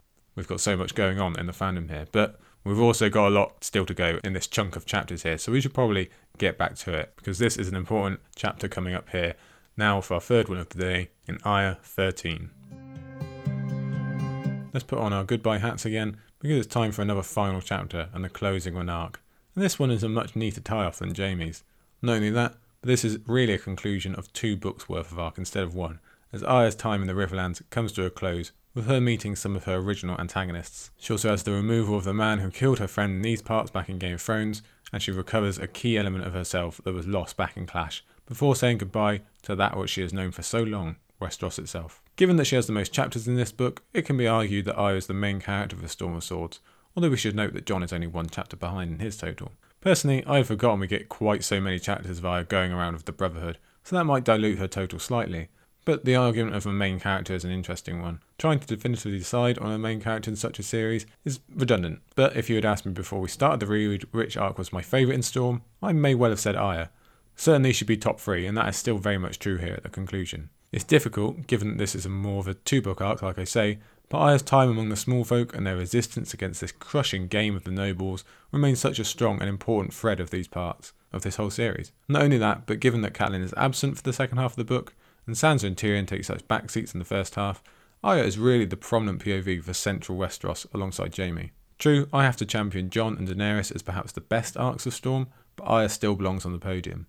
Our viewing of the Brotherhood, her gradual loss of the pack in Gendry and Hot Pie, the devastation of the Red Wedding and being oh so near to getting back to her family, offset by the recovery of Catelyn's body, is all summed up here brilliantly as she gains the first of her Avengers before being so truly broken by all that she has seen, she abandons the region altogether. I think this chapter in a vacuum is a more definitive close than most and one of the best chapters of all. Arya is literally visiting a place she's been before when she was a completely different person. She's visiting an inn where much of her family's fate was decided, and don't forget what we spoke of before about Sansa and Arya constantly following Catelyn's physical footsteps. But the most prominent parts of the chapter are Arya's violence coming out in full force as her vengeance comes true. The entire frustration and hurt of both this book and Clash of Kings all comes out at once, and we are forced to question our views on vengeance and the coolness of it all once again. Because yes, this is Arya and Sandor gaining revenge and killing evil men, who we know full well are truly evil, that's the kind of thing that's cool and looks great, especially if you show it on a popular TV show. But at the same time, here in the books, it's still a girl not yet 10 years old, covered in blood and gore and delighting in murder and death. Hmm, not delighting, that's not quite the word, but she's into it. It's dark, it's harrowing, and it's difficult. Combine that with two types of death and mercy giving that we'll come to tackle in a moment, all rolled up with Arya finally earning a kind of tentative freedom as she did at the end of Clash of Kings, and it makes one of the very best single chapters for representing a character's whole arc. It is masterful stuff and one of my favourites. And to slip this in here, it's actually quite similar to Tyrion's final chapter we've got coming up with in terms of revenge killings and then leaving Westeros. Just bear that in mind as we go. This chapter is also incredibly fast paced, especially considering the structure of recent chapters. There's no thinking back on recent events, there's no real explaining of how they got where they are. There's actually no setup at all. Right from the off, we are entering an inn, we're straight into Sandor's conversation with Polliver and pals, and it's only two or three pages before we're fighting. It's a very different style to what we've been used to of late, and I think that's an intention to go along with how Arya is thinking. She's still shell shocked, that's hard to say. She's still feeling empty. There's no time for extra thinking and reflection. Arya's just seeing facts, the bare bones. And that's been true of her character and POV the whole time, and it also ties into her, her age a bit, but it really stands out here if we're going to compare different writing styles for different POVs. I think George really wanted to make this a punch of a chapter, and his writing style complements that. It's our first quote of the chapter. Outside the inn, on a weathered gibbet, a woman's bones were twisting and rattling at every gust of wind. What an amazing line in terms of telling us where we are and showing the passage of time, and just making that roundabout link not only to Arya's past, but that of her mother's, and the change in the general state of the realm. Back in the day, this inn was a vibrant, busy, important place where locals and small folk could come for drink and safety. We saw the first ruin of that in Tyrion's Game of Thrones chapter, where the nobles bought their war, killed Masha Heddle, and obviously ended its time as a happy place. Now we see that since then, there's been no restoration, no return to the status quo. Yes, it is serving as an inn again, but it's no longer a safe place. It's sparsely populated compared to what we saw before, and is at the mercy of ro- roving bands of soldiers who are really no better than outlaws. There's a comment on what has happened to the Riverlands as a whole. The nobles brought their arguments when Catelyn arrested Tyrion. The nobles brought their war when Tywin used it as a camp. And the nobles have done nothing for it since. It's just been left in a void to look after itself in the aftermath of war. That's why I like Arya's appearance here. She's a member of the nobility, paying back that huge debt to the small folk in some small way by killing some of these roving soldiers that have done so much damage. It's a drop in the ocean, to be sure, but given that Arya has been our window to so much suffering of the small folk, and at the hands of these specific soldiers, it is incredibly fitting for her to be the one to strike back for the small folk. And I think that sets up a lot of the themes that Brienne will pick up in Feast. But like I say, we've got no build up. We're already walking into the inn, and it seems Sandor is basically tired of sneaking around and being careful, likely because alcoholism is really getting to him. We're quick to talk about Tyrion and Cersei's love of the drink, fairly, but we don't mention it as much about Sandor, even though it's quite clear he has a similar vice. Yet at the same time, he's got his overall, larger picture head on straight, because he's seeking out specific information about what will affect their next move. This is a couple of pages away yet, but Sandor's pretty straightforward and smart about doing some recon about who holds Harrenhal, which they are very near to, the location of Gregor, the situation on Riverrun, and when it seems that the Blackfish is on the way out, the situation at Saltpans. As we'll learn later, he's planning another route to the Eyrie. That's some pretty quick thinking right there. I also wonder what Sandor might have done if Gregor was still at Harrenhal and hadn't been summoned to King's Landing.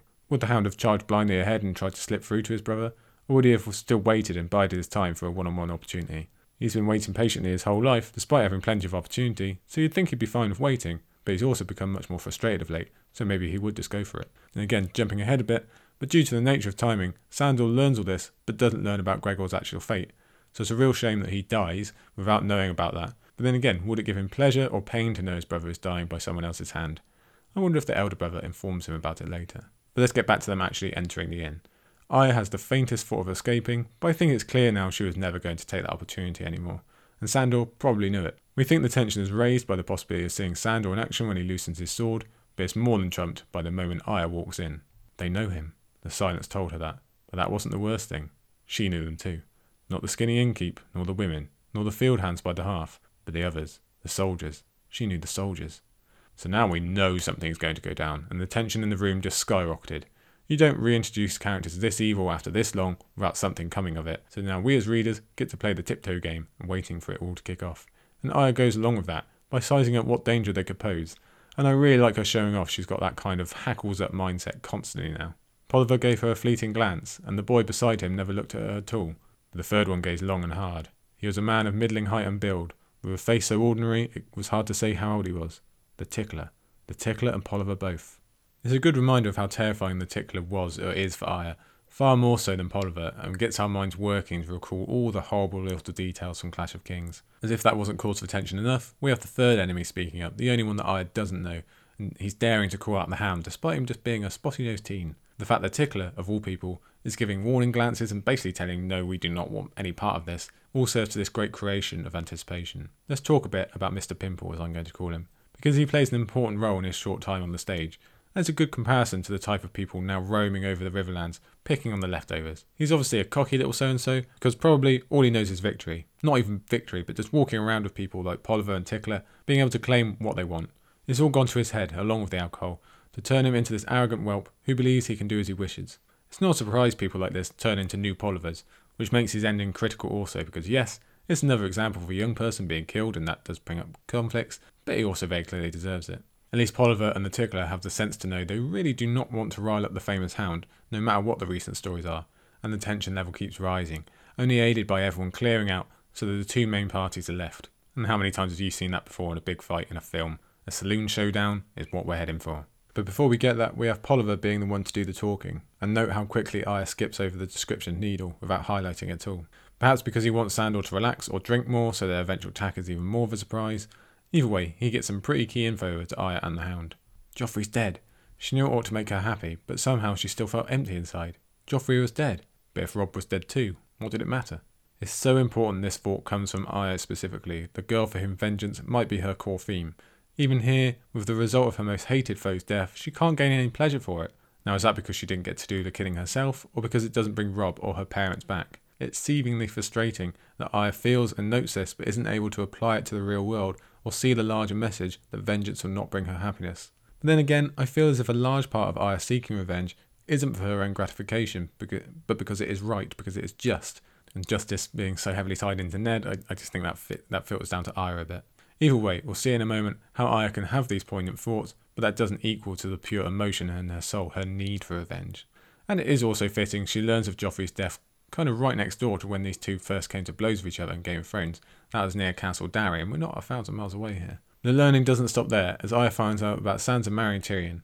She's a lot like Jon in terms of getting this information way later than everyone else. And that first wedding seems like an age ago to us readers, especially given we've had three since then. That's stupid, Arya thought. Sansa only knows songs, not spells, and she'd never marry the imp. The hound sat on the bench closest to the door. His mouth twitched, but only the burn side. It certainly makes sense if I did believe in spells. She's already seen a bunch of magic with Beric.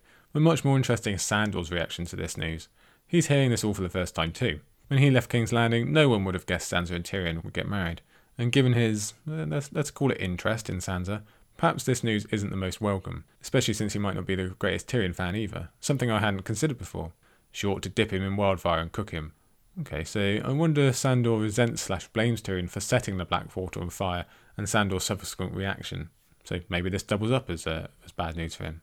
But Sandor goes on with his fact finding mission that we spoke about a minute ago, and at the same time, Arya gets confirmation she was absolutely right to risk it all and escape Harrenhal with Gendry and Hot Pie, or they would have ended up slaughtered by Gregor's men.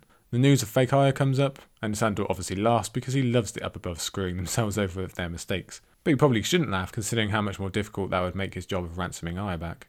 Remember, at the moment, the intention is to take another crack at reaching Riverrun and trying their luck with Brynden Blackfish. Robb's northern contingent has been wiped out, so there's probably no one there who knows Arya by face.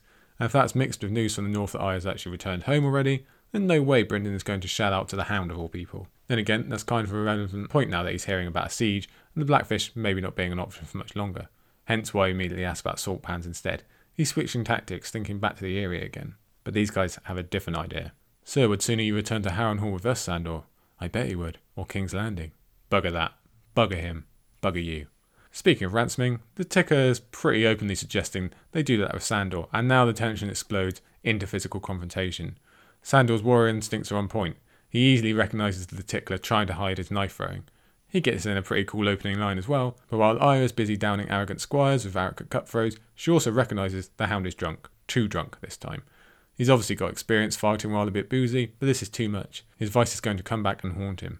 Now, even someone as lowly as Polliver is going to test him. And also note that George refers to the fight as a steel song again, which is always one of his favourites. This time it's Arya's turn to be the saviour when she slows the tickler down with another cut throw. Unfortunately, he still is close enough to slash at Sandor's neck, and before that, he stops our hearts. The look he gave her then was cold with promise. Is there gold hidden in the village? she could hear him ask. We remember what that will mean if Sandor dies and Arya's captured, which is incredibly concerning because it looks bad on that front. Sandor is outnumbered, he has worse equipment, he's already bleeding from two wounds. Arya tries again with flinging another knife, but it isn't until Mr. Pimple grabs her that she starts making a difference. That kill comes easy, and it makes a lot of sense that she compares it to the stable boy in King's Landing.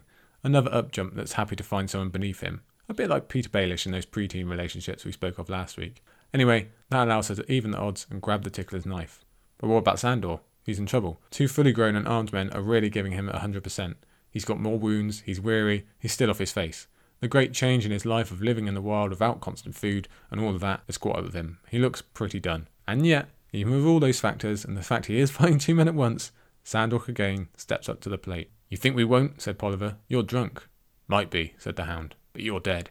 His foot lashed out and caught the bench, driving it hard into Polliver's shins. Somehow the bearded man kept his feet, but the hound ducked under his wild slash and brought his own sword up in a vicious backhand cut.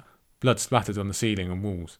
The blade caught in the middle of Polliver's face, and when the hound wrenched it loose, half his head came with it. Oof, that is. That's a pretty damn impressive kill. If Sandor had a little health bar here, it'd probably be flashing red.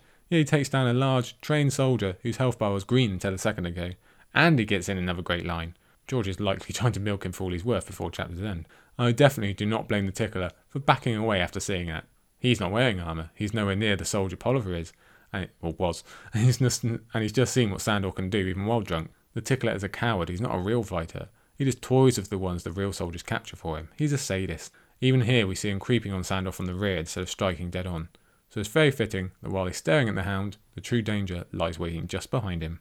Is there gold hidden in the village? she shouted as she drove the blade up through his back. Is there silver? Gems? She stabbed twice more. Is there food? Where is Lord Beric? She was on top of him by then, still stabbing. Where did he go? How many men were with him? How many knights? How many bowmen? How many? How many? How many? How many? This is an extremely significant moment in the life of Arya. We've seen her kill before, but it's been in the heat of the moment or without malice, or to, to escape or whatever. This one is pure emotion, pure rage. It's everything that she's felt in this book and the last book as well. Everything since the day her father died comes out all at once. And again, at first glance, it's great. She takes down an evil torturer, a fact obviously on her mind as she repeats his own evil words back at him, and thereby avenges dozens she knew back at Harrenhal, and hundreds more she didn't know. But when we look closer, it's a little girl covered in another man's blood as she stabs again and again at a corpse. And now our souls feel a little heavier when we realise exactly what all this has done to poor Arya, how this has really messed her up. If Sandor again is the one dragging you off someone else, that really says something. But death is not done with this inn just yet. Mr. Pimple still lives, but not for long. Sandor still has enough of his wits to strike out being called Sir, and I really noticed this time around that he's constantly calling Arya she-wolf. I like to think of it as a term of respect. She's just gone up a tier in his estimation. I think it's a mark of respect or partnership, a twisted one I'll give you, when he makes Arya finish Mr. Pimple herself. And the writing on this part, as well as being huge dramatically for Arya, is some absolutely stunning writing in terms of beauty. Hanging beside his dagger was a slimmer blade, too long to be a dirk, too short to be a man's sword, but it felt just right in her hand. You remember where the heart is? the hound asked. She nodded. The squire rolled his eyes. Mercy. Needle slipped between his ribs and gave it to him. George refraining from using Needle's name until that last beat is. Ah, it's brilliant. It is really, truly brilliant. And this really has everything. It's the tie back to the Piper Man, the use of the name Mercy, considering Arya's future, everything we spoke about before in terms of Arya maybe giving the gift of mercy to her mother. It's got it all.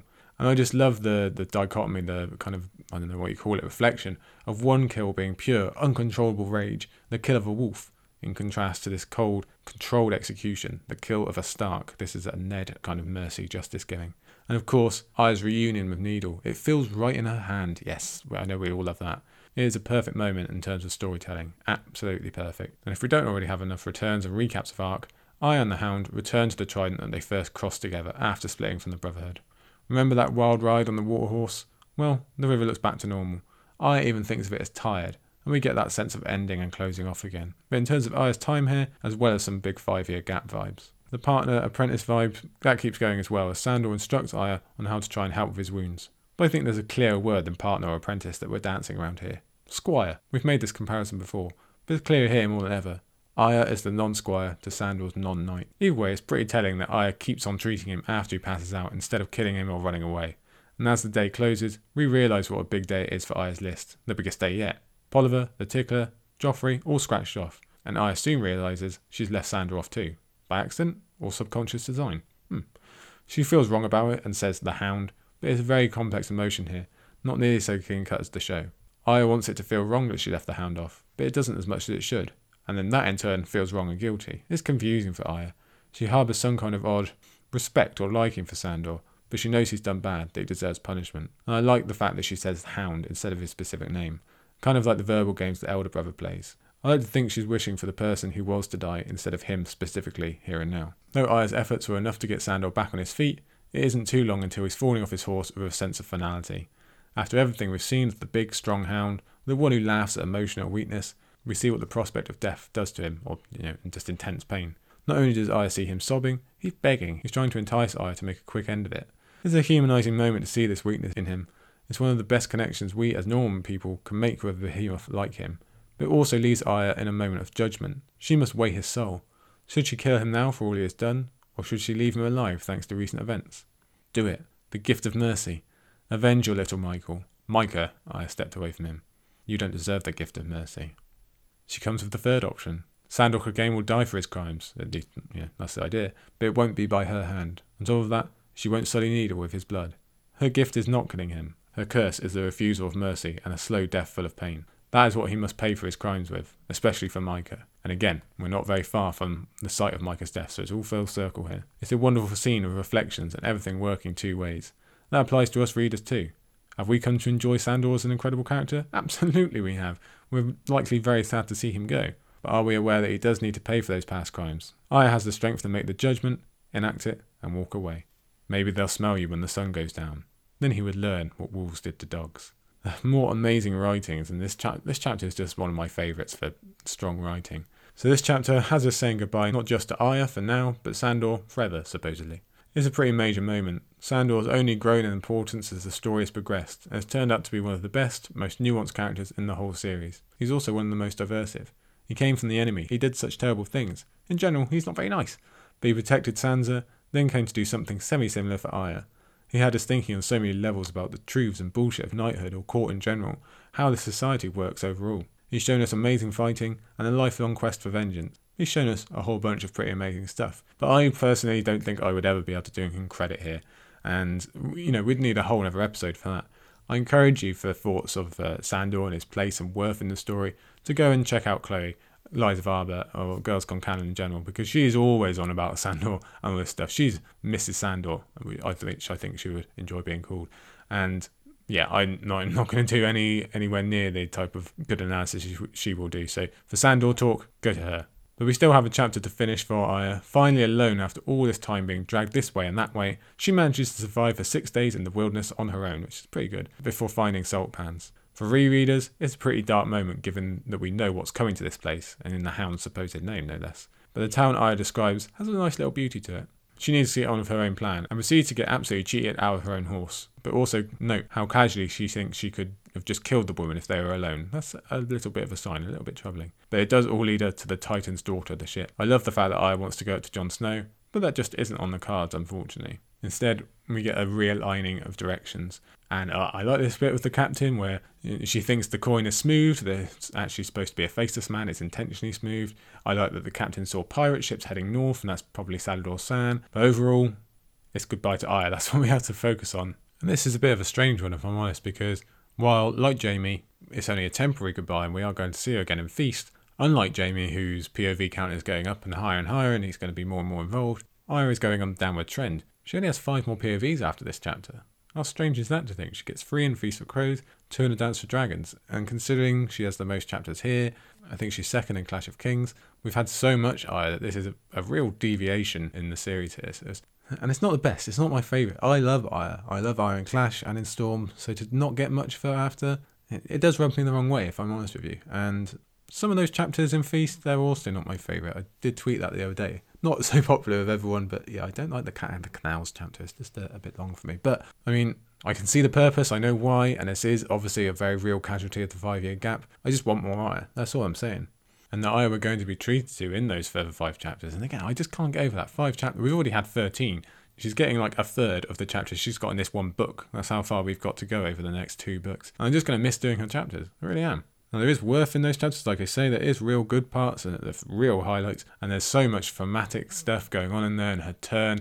And the Arya we're going to see, she's very different. She is even more disconnected from the world. Obviously, she's disconnected from the from her place of birth and her home, and she becomes disconnected from Arya as an identity. Not that we've not had enough of that already, but it's even more so when she gets to the House of Black and White and all of that stuff. So we've got all that to come. So at least we do have some Arya still to come, even if I'm going to miss the frequency and the the depth because she is really one of the strongest parts of this book and Clash. And like I said at the top here, her being the main connection to small folk and how big of a part of the series that is, that relationship between nobility and small folk and what the nobility have done to these small folk. It's a major part to have Arya see the effects of that and have Arya, uh, through the eyes of an innocent child, well, obviously no longer innocent, through the eyes of a child, see all that and see what this has done and pay back for it in some small way and really feel it and live it. It's it's a bit different from Jaime as an adult and obviously even higher member of nobility. Brienne is closer, but not quite the same. It's all different. It's all specifically Arya, and I think there's no better character to see the Brotherhood and their uh, efforts, especially given that they were acting on her father's original orders and all that stuff. It's a really big piece of this puzzle that I'm going to miss. But in terms of endings, I can't ask for more than this chapter. It's a beautiful, beautiful chapter in terms of its writing and all these thematic arcs coming, closing, and Needle's back, and she gets her revenge, and just all of it. Everything she decides of the Hound. Wow, what a chapter. And incidentally, I will say, if we're comparing to the show, the moment when Arya gets on the ship and goes off to Braavos is the ending scene of uh, season four. That's my favourite ever episode of the show, that episode 10 of season 4. And that might be one of my favourite scenes. The music there, Arya looking off to the sunset, amazing. Now we don't get quite that same feeling of like freedom and, and what could come here, but it, it is. I is getting away from this horrible sight of pain and all these things she's had to see through the Riverland. So okay, does it get much better in Braavos? Yeah, it, it does because she does gain some kind of role and uh, confidence about herself. But there's bad things to come as well. Of course, this is still George writing here, but still a, a huge moment and, and a beautiful moment. And uh, I don't know. I guess I'm just saluting Arya, and I'm hoping Winds of Winter that Arya POV count drifts back up yeah, definitely, definitely hoping that. Okay, I've waxed on about Arya enough. Let's get down to business. Let's go back north because we still have two chapters to go. Let's get back to Sam 4. So, after our preface of stops down in the Riverlands, we return to our primary setting of the day, Castle Black. And it's a very different Castle Black indeed, despite us only having one chapter since we were last there. Since being introduced to the Night's Watch back in Game of Thrones, we've only seen the numbers dwindle and the castle empty until we got to the point of Jon's return where it seemed half abandoned. Now, all at once, the place is fuller than we've ever seen it, swelled to the brim with Stannis' men, captured wildlings, the hodgepodge garrison, and the final relief coming in from the Shadow Tower, along with some of our old friends. And add three onto that total in the form of Sam, Gilly, and the baby. This is probably the fullest we ever see the place, but this is the Castle Black we'll have to get used to during dance, as it's always going to be pretty busy from here on out. And it's such a stark contrast to the place we've got to know over the final part of this book is very different from all we've known so far. There's more people, there's suddenly more than just one faction, and the hint of politics we had last week with the arrival of Janos Slynt and Alliser Thorne has suddenly exploded into a complicated web of defeated wildlings, a saviour king and his wants, and the future of the Night's Watch in the bid for a new Lord Commander. Indeed, this is one of the most intimate looks we ever get at the foundational structure of the Night's Watch as an institution, so it'll be pretty damn interesting. The main message for actual character analysis is that Samwell Tarly, the little engine that could, has made it home. This isn't quite his last chapter yet, but it is a major milestone on his life journey that frankly no one thought he would make. We were introduced to Sam as a POV in the very worst circumstances, a walking dead man on a doomed march as he remembers the most horrifying and disturbing battle humanity has faced in thousands upon thousands of years. It honestly doesn't get any darker than that. And if I had told you about two pages into Sam 1 that he's only going to get one chapter in this book, you would have believed me. It absolutely looked like he was a goner, and yet somehow he survived. Not only that battle and that march, but then the mutiny on which he was the wrong side. And not just a battle and a march and a mutiny, but also a further attack by the whites. Along the way, he killed said white and another as well, and he managed to save a girl and her son from certain death. If you can think of any more heroic journeys than that, I would love to hear them. Yet for rereaders, we know this is actually just going to be a pit stop at Castle Black for Sam. He'll soon be out on the road again, continuing his journey from basically as far north as you can go to as far south. No one else, aside from Gilly, can claim to have travelled so far in Westeros during this saga. But before he goes, he's going to use that bravery and at least hints of self confidence he gained out in the wild to affect the future of the Night's Watch and the friend he thought he had lost in Jon Snow forever. And quick side note, you'll remember some weeks ago we talked about Sansa having the biggest POV gap in the book. 31 straight chapters without a POV from Sansa, I believe, was the mark. And we mentioned that Samwell Tarly comes in second place for this book, as this chapter bookends a 29 chapter POV gap. 29 chapters since Sam 3, when he and Gilly were attacked by the Whites. That's a pretty damn huge gap, even if he does steal from Bran a little bit along the way. Beginning into the chapter itself, right away George has a slavering for information as we learn that Sam and Gilly are with Val of all people, and that they are all named Maester Aemon. Given that we know next to nothing of the outcomes of the battle we saw just a chapter ago, the reader is desperate to catch up and connect all these dots. George is very clever in that way. In four quick paragraphs, we learn some pretty key items of info, all of them making us want to know more. First is that Sam is at Castle Black, as we said, but we also learn that Mance's son has survived the battle, and that Jon did too. They're all together, but George does start giving answers straight away. First is how Sam and Gilly came to be back at Castle Black. What stands out first is that Sam and Gilly got almost the whole way on their own, only meeting with the other brothers a day and change away from Castle Black. From my best guesstimate, that means they walked nearly a hundred miles straight along the wall. That's pretty insane. Very scarce food, sleeping on the ground, cold temperatures, although they probably seem warm considering where they've just come from, all whilst caring for a newborn. We really need to give Sam and Gilly more props for surviving such a journey. I know they've already come far, and the mental relief of being on the right side of the wall is huge, but remember, they had at least one horse for that part of the journey, and that plays a big role. Either way, it's no wonder Sam starts weeping when he actually sees his brothers. Part of it would be an overwhelming of emotion that he's actually made it back to a watch he's seen decimated on that march, seen tear itself apart at Craster's, or last saw as reanimated corpses. The fact that he sees Giant and Edd and former friends he likely thought dead, or the pure strangeness of seeing a friendly face at all, would definitely be overwhelming and we ironically find that news has literally flown over Sam and Gilly's heads to reach the Shadow Tower and the returning garrison first, so they get to tell the tale to us and Sam, rather than the other way around. He smashed them. Mance Rayder was taken captive, a thousand of his best slain, including Harma Dogshead. The rest scattered like leaves before a storm, we heard. So that's our really key next part of the puzzle. Mance still lives. That keeps our interest real raised as we want to know what will happen for him. But the numbers are also interesting. If we say Mance had a camp of 100,000, well, like we said earlier, he sent several factions off to poke at Eastwatch and the Shadow Tower Gorge, so that's a bit off the top. Styr's men are also gone. Jon and Donal Noye managed to kill 200 of them, according to Mance and Tormund, and another thousand or so killed in Stannis' attack. I think he mentions later another thousand had been taken captive or something like that. So that still leaves, what, 90,000 90, give or take, scattered like these stormy leaves, pouring back into the haunted forest. We know there's those captives, and a lot of them will be coming back through the wall later on, but this is setting up a truly awful time for the wildlings. We've already seen how bad a forced retreat can be from Sam's first chapter, but we'll have to wait until Varamir's prologue to discover how utterly horrific these wildlings, a majority of them women and children, have it as they scatter back into the wild. From a psychological standpoint, it seems they've been utterly defeated. They gave up everything only to lose. Mance is gone, the dream of no more bleeding with it. They're confused, they don't know who's in charge. Are they reforming for another attempt? Are they going home? Do they have a new target? Plus, there's the effect Stannis' absolute beatdown would have done. Most of them have never even heard of an attack or army of that nature, let alone seen it. Like I say, most of this won't come out until Varamir's prologue, and then further along into Dance. But as rereaders, we really have to feel for the wildlings as a people. From there, we cover the return to Castle Black, and if it was striking enough for Jon when he returned, just because the place was quiet and there were a few weeds in the yard, the difference is even sharper for Sam, as we are reminded of the cost of Styr's southern attack. The common hall had burned to the ground, and the great wooden stair was a mound of broken ice and scorched timbers. Donal Noye was dead, along with Rast, Deaf Dick, Red Alyn, and so many more. Yet the castle was more crowded than Sam had ever seen it. Not with Black Brothers, but with the King's soldiers, more than a thousand of them. There was a king in the King's Tower for the first time in living memory, and banners flew from the Lance, Hardin's Tower, the Grey Keep, the Shield Hall, and other buildings that had stood empty and abandoned for long years. I also love the mention that Gilly has never seen banners before, given that they are such a core element of the world we've come to know. So we not only cover the physical changes that stand out so much to Sam, but also the deaths he wasn't here to try and prevent. The majority of his friends have survived, but he's still lost brothers. We also get further information on Stannis moving in, and our first real chance to take a moment and realise it worked. Davos' last ditch attempt to read Maester Aemon's letter by the light of a sword that might have been used to execute him worked, and Stannis hasn't just brought himself to save the Night's Watch, but all his assembled strength from the Crownlands and other places.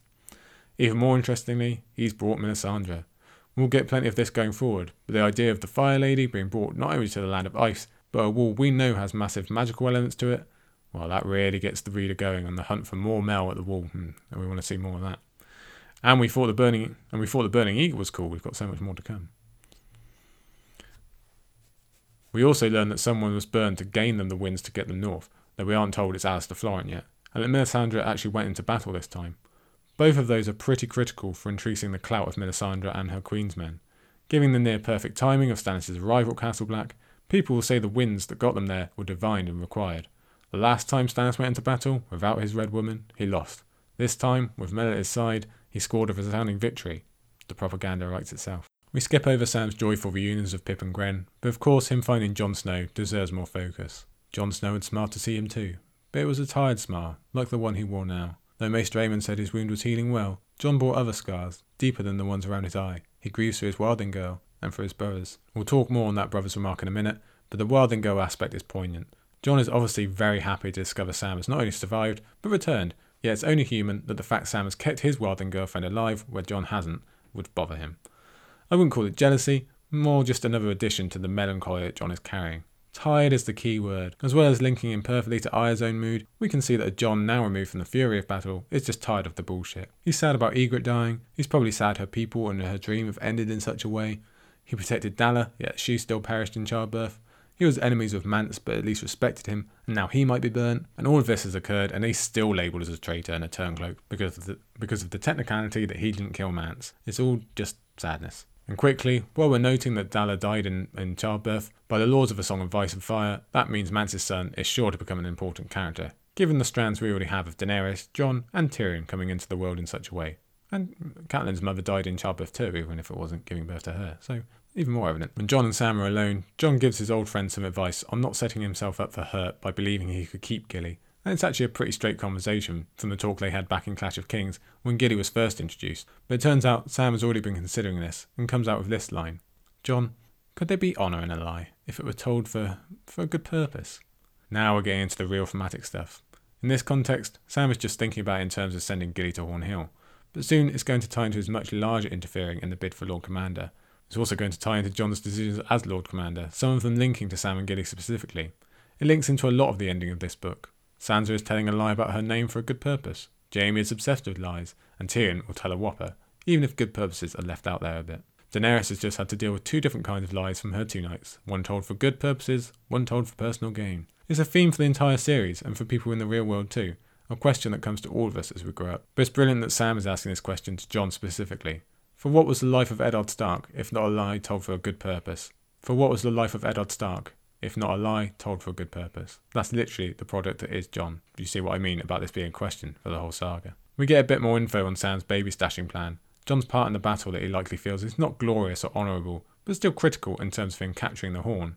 And how ironic is it that the real one has just walked back into Castle Black with all its possible dangers, if we do if we do indeed believe that is the real one. But we also get our first real inkling of a new Lord Commander being chosen, when we hear Alliser Thorne has dropped out of the race because everyone hates him. That's nice for us to hear, but it also means he's added his support to Janos Slynt, and there are about a billion reasons why we would not want him, Slynt, to gain such a title. But Jon's bitterness is also expanded on. He's not only being called a turncloak, but everyone is bringing up his bastardry again.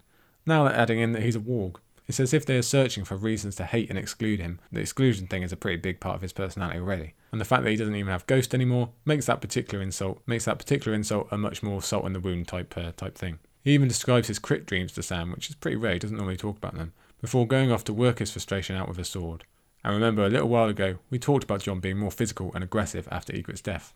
Only last week he was trying to follow Sir Alliser Thorne, remember? Then again, wouldn't you? We'll talk more about Jon's training in the next chapter. In witnessing Jon's pain, Sam's own guilt surfaces as we find out what went down on his parting with Bran and company. It tore the heart from Sam to hold his silence then. Bran's not dead, Jon, he wanted to say. Three times he had sworn to keep the secret. Once to Bran himself, once to that strange boy, Jojen Reed, and last of all to Cold Hands. And now those lies of good purposes bring on a whole new meaning, don't they? Sam is likely telling himself it's not a lie if he just doesn't bring it up at all, but it's still very painful for him and another of those choosing which oaths to follow type conundrums. Sam obviously wants to make Jon feel better, but the debt must be paid to Cold Hands, so Sam stays true. This is just one of those mental things to consider, though, when we think that Sam sails away without ever telling Jon, and that Jon never finds out the truth about his brother, the last of his family, as far as he knows. We then get further information on the voting process, discovering any candidate needs 66% of the total vote to win. We don't get information on what percentage the candidates have, Although we do get their totals. I guess you could work out if you really want to, but maths is not my forte, so I didn't. We do get a rundown of all the candidates, and you have to love Pip and his japes. And the fact that no one is near acceptance level yet. Denys Lannister and Cotter Pike are the two big dogs by some margin. That makes sense. You'd expect the two commanders of the western and eastern castles to always be a large presence in these votes, given their seniority and clearly proven record. So there's a sense of tradition there, as well as each of them obviously having large pools of supporters. But this is also a clear time of change in the wall. Hence, Janos Slynt is ever gaining while everyone else is falling, no matter how much Sam is convinced a man like that could never win. At any other time, he's probably right, but these are far from normal times. The tension rises during the voting scene as Janos consolidates that little group of people that will soon come to vex Jon Snow in the Dance of Dragons. Shrewdly, someone has realised that Cotter Pike and Denys Lannister will bleed off Castle Black votes to one or the other unless the Castle Black candidates stop splitting their own vote and band together. Incidentally, there's still some things to be learned by this process. Having friends vote for their friends, the fact Denys and Cotter can vote for their own garrisons, might not make it the most accurate of votes. Still, we shouldn't complain, given this is pretty much the most democratic system we've yet come across in the series. Janos's scheming and buddying up and cronyism works. He takes a huge leap of 63 votes in a single day. He's clearly been able to convince the officers and many voters, if not him, then definitely one of the other two on the outsiders could win, and that could take weeks. Sam is sort of kidding himself just because Janos is still in third place. The point is, Slynt now looks like a viable option. He is only going to gain. And the more I think about it, there really isn't a worse candidate for Lord Commander, considering the troubles that are headed towards the wall. This scene also highlights to me that all these candidates, especially those from Castle Black, are the ones that got to stay home nice and safe, while all the others went off on the Great Ranging. Almost no officers returned, and a great majority of them died heroically, serving the watch, from Qhorin Halfhand to Thoren Smallwood. There's no mention of them here, it's just the crows coming early for their feast. The chapter closes with Sam finally just having the opportunity chapter closes with Sam finally just having the opportunity to hang with the guys after all he's been through. But he's maintaining a focused mind because he's realised the key maths here. If we want to take the anyone but Janos view, then Slynt is still massively outnumbered, but only if the two adversaries link up and agree that anyone is better than Janos rather than they specifically would be better than Janos. And we see Sam makes the progression from someone should talk to them to we should talk to them, and will slowly come around to the idea that even he could do it if he could just sort out his bravery. That's a nice reflection on Sam still not wanting to talk to a senior officer, even after everything he's been through. We know he's going to conquer this roadblock in his next chapter, but it's still a poignant time for Grenn to be awesome again. And Sam the Slayer, said Grenn, you slew another. And I just love that Grenn keeps championing this, even though he never mentions his own role in that ordeal. It's just great timing. If Sam can do that, he can do this. We're going to leave Sam there. We'll be back with him next week for his last chapter. But now we're going to take the very short trip over to Jon's mind again for our last chapter of the day. It's Jon 11,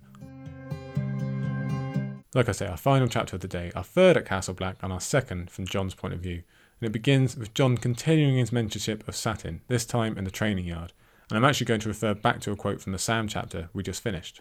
That was where Jon Snow spent most of his waking hours. With Sir Andrew dead and Sir Alliser disinterested, Castle Black had no master at arms, so Jon had taken it on himself to work with some of the raw recruits, and when they had duties, he would train alone for hours with sword and shield and spear, or match himself against anyone who cared to take him on. We've already discussed how Jon is using this physical activity to work through his emotional frustration and sadness at the moment, though it also doubles as a great way to get him back in shape and just get him back to something he knows. He's been sparring his whole life and he's been good at it. It probably feels a little different now after True Battle, but still. We'll see him continue this practice throughout being Lord Commander as well, but it also has me thinking in an alternate reality, Jon would have been a superb fit as Master at Arms for Castle Black. Or, let's go one better, and say that he felt welcomed at Winterfell, never felt the need to leave, and the war never happened either. Let's imagine him taking over for Sir Rodrik Cassel, a sure place of honour as he teaches Bran, and then Rickon, and then Robb's sons, and the future lords of Winterfell how to wield their sword. Alas alarms, that's our alas alarms of the day. What could have been? It at least highlights how good Jon is as a teacher and a role model. Nice to notice just before he enters a position where those traits could turn out to be useful. The scene with Satin ends quickly though, as we come to not one, but two incredibly important meetings, both for Jon as a person, but also maybe the fate of the world as well. And first up is Jon meeting Melisandre, the Red Woman, for the very first time. He had glimpsed Melisandre at her night fires, and coming and going about the castle, but never so close. She's beautiful, he thought, but there was something more than a little unsettling about red eyes. Given how Dance ends and the widely popular theories of how Melisandre might be involved with rectifying that end, this is a pretty important first meeting. But these two cross paths plenty more before we head into the unknown of the Winds of Winter. And Melisandre is obviously going to be a huge effect on the wall going forwards, so we really should pay attention here. Jon, being as observant as ever, instantly realises that Melisandre is really the one ruling beside Stannis, not Selyse. Perhaps more importantly, he recognises her beauty, but is wary about what lies underneath. Good instincts there, Jon. On the way to the top of the wall, we get this interaction between the two. What does His Grace want of me? Jon asked her as they entered the cage. All you have to give, Jon Snow. He is a king. And that instantly makes me think of Jon's dance dialogue about kings wanting more and more the more that you give. It says to me that Stannis will ask more of Jon than is possible for anyone. Just before we get to Stannis, Jon discovers more of Melisandre's extracurriculars. She's incredibly warm to the touch. She's not cold despite wearing very few layers, and her ruby is pulsing. We know what that means by now. So is it working overtime to keep her warm, or is this its reaction to being so close to a magical resource like the wall? We know not yet, but it's clear Jon has gotten the measure of Melisandre as not quite normal. Before they exit the cage, Melisandre mentions, only death is cold. Now, remember, at the end of Dance, Jon never feels the fourth knife, only the cold. So we're getting connections all over here. And quick as that, we're on to the second important meeting of the chapter. Jon Snow meeting Stannis Baratheon, so often painted as two kings and the two main candidates in defending the realms of humanity and life itself against the oncoming invasion of the others. And like we mentioned a few weeks ago, who could have actually ever seen this coming? The beginning of this book, would you have said Jon Snow was going to meet Stannis Baratheon? No, there's no setup. There's no way you could have thought that through um, Game of Thrones or Clash of Kings, or or half of Storm of Swords either. But now we really get the sense of moving into the later stages of the saga here. And surprise, surprise, we meet Stannis brooding over the battle. So Jon has something to bond with his new buddy over, because he likes a good old brood as well. A much better bonding experience, and one that instantly gets Stannis into our good books, is his instant belief of Jon Snow's story. A big part of Janos Slynt's quick rise and grip on the watch is that he's a new kid from a different school. He can tell whatever story he likes and no one can correct him because no one was in the big city with him, hence his success in charming or winning over the other officers. Except here comes someone who was in the big city school and was a way bigger fish. Stannis knows the truth about Janos Slynt and even more lovingly knew the truth of Eddard Stark, so he puts two and two together and makes himself Team Jon. Besides, Stannis is a bottom line kind of man. He isn't going to suffer made up, heavily biased bullshit. He wants the truth and figures he can find it in Jon, who critically doesn't try and excuse himself or make any concessions. He lays it all out flat, just as Stannis himself would. Remember, Jon has had so many interactions with different people of power that it seems second nature. Only three chapters ago, he was negotiating with a different kind of king, so why shouldn't he be able to talk to this one too? Stannis is also a man who gives credit where it's due, which he does over Jon discovering the dragon glass, Jon defending the wall, Jon delivering the horn, despite Jon's own protests. He also gives Donal Noye some much needed appreciation, not just for his part in the wall warfare, but in terms of his leadership skills. That doesn't get mentioned basically at all, so Stannis is really getting on our good side now. The conversation continues, with Stannis doing some critical research into the wildlings from the person who would know best. He has likely already asked similar questions to the officers of the Night's Watch and found them to be the fools he claims they are except for Aemon. But I don't remember right now Stannis and Aemon actually talk. I'll have to watch for that as we go, seeing as Stannis is Aemon's great grandnephew, I think. But then I don't think Stannis is ever actually informed of that fact, considering Aemon is being bundled off with Sam in a little bit. Something to think of though. I also really like Jon's comments on Mance, Tormund, and the Wildings in general. Even if he is no longer part of them and still mourns Ygritte's fate, he seems to have found a comforting respect for them, and Stannis is smart enough to listen. Way more interesting than that, Jon actually gets Stannis to smile, and how many can say they've done that, really? We have this from Stannis. I had the cart before the horse, Davos said. I was trying to win the throne to save the kingdom, when I should have been trying to save the kingdom to win the throne. So Stannis keeps on with the giving credit stuff where it's due for, with Davos, but the conversation also turns to the others and the real reason for coming north. So after three books of people almost exclusively denying their existence or just trying to run away from them, we now have someone who has come specifically to fight them. It's pretty refreshing, and like I said earlier on, we're getting that sense of moving up a notch on the saga scale. But before Stannis can look north, he must turn around and look back at, at the north, and the real reason for the meeting comes out. If this conversation were a duel, it would be all slashes and attacks from Stannis and parries from Jon. Right from the beginning, Jon tries to push away what he's done for the wall, what happened with the wildlings, and now the possibility of reigniting Winterfell for Stannis' gains. But Stannis is relentless, those slashes keep coming, and one eventually gets through Jon's defences. I need a son of Eddard Stark to win them to my banner. He would make me Lord of Winterfell, Jon thought. From there, we get into very contentious ground. Melisandre comes in for the double team and speaks the truth about kings being able to legitimize whenever they feel like it. If that can happen to Ramsay, then why not Jon? But even that is rocky ground. Can it literally be any king? Because Stannis still actually owns Storm's End and Dragonstone and that's about it. Or does it work if you're the true king and a pretender sits the Iron Throne? There's a lot of angles to look at it from, but it gets worse beyond that. When Melisandre makes the suggestion that because Jon's vows were said in front of heart trees and R'hllor is the only true god, the vows don't count. Now we're really getting off the reservation a bit. That's never been suggested before. There's obviously no precedence for it, and it only works if you happen to support R'hllor. The majority of people don't, and to say that Jon has a particular affinity with those heart trees, as a Stark, and considering they are in the north, the place with the strongest connection to its regional religion, basically this sounds like a dodgy sale from the Red Woman. I never wanted this, he thought as he stood before the blue eyed king and the Red Woman. I loved Robb, loved all of them. I never wanted any harm to come to any of them, but it did, and now there's only me. All he had to do was say the word, and he would be Jon Stark, and never more Snow. All he had to do was pledge this king his fealty, and Winterfell was his. All he had to do was forswear his vows again. So we come to an, an arguably important part of Jon Snow's arc his true desire for Winterfell as a child, the guilt of said desire, and a renewal of said guilt now, now that he happens to be the only one left. Does that mean he would be honouring them by taking back what they lost? Or would they see it as him stealing from them? It's an incredibly personal, deep, and emotional part of Jon, one that connects back to his very first chapter and that feeling of unwelcomeness. It's always been with him, as have those dreams of Winterfell. But there's a problem beyond that breaking vows. The whole thing he was forced to do in Clash and through this book that caused him so much heartache, that caused others so much heartache. No doubt he attributes Ygritte's death to such, and this is still in the theoretical. Jon kind of glosses over the fact that Melisandre would require him not just to burn the heart trees in the grove above the wall, she would also make him burn the heart tree, the one in the Godswood of Winterfell. Our like favourite place. One of my favourite no, not one of, my favourite place in the whole series. Remember how we spoke about that Godswood, how Tyrion could feel the unwelcomeness of ages in it, how Theon left it alone, how even Ramsay and Roose will leave it alone. They know not to mess with it. Jon already has dreams of disapproval and being unwelcome from the statues in the crypt. What the hell would he be dreaming of if he burned the heart tree? Ned's heart tree. Bottom line, he wouldn't. Jon would never find it in himself to do that, ever. There's just too much Stark and Northerner in him. Besides, he's also smart enough to know if he ever did that, the hope of any of the North rallying back around Winterfell just wouldn't happen. Let's go back to Stannis here. And the more we bleed each other, the weaker we shall all be when the real enemy falls upon us. Jon had come to that same realization. As you say, Your Grace. In between the talk of prizes and incentives, Stannis reveals that he gets the larger point, perhaps the largest point, that these old grudges and divides are only going to help the others in the long run. Like Jon, he knows that the wildlings have to get past the wall, not only to save their lives, but because otherwise the grand enemy will be all the stronger.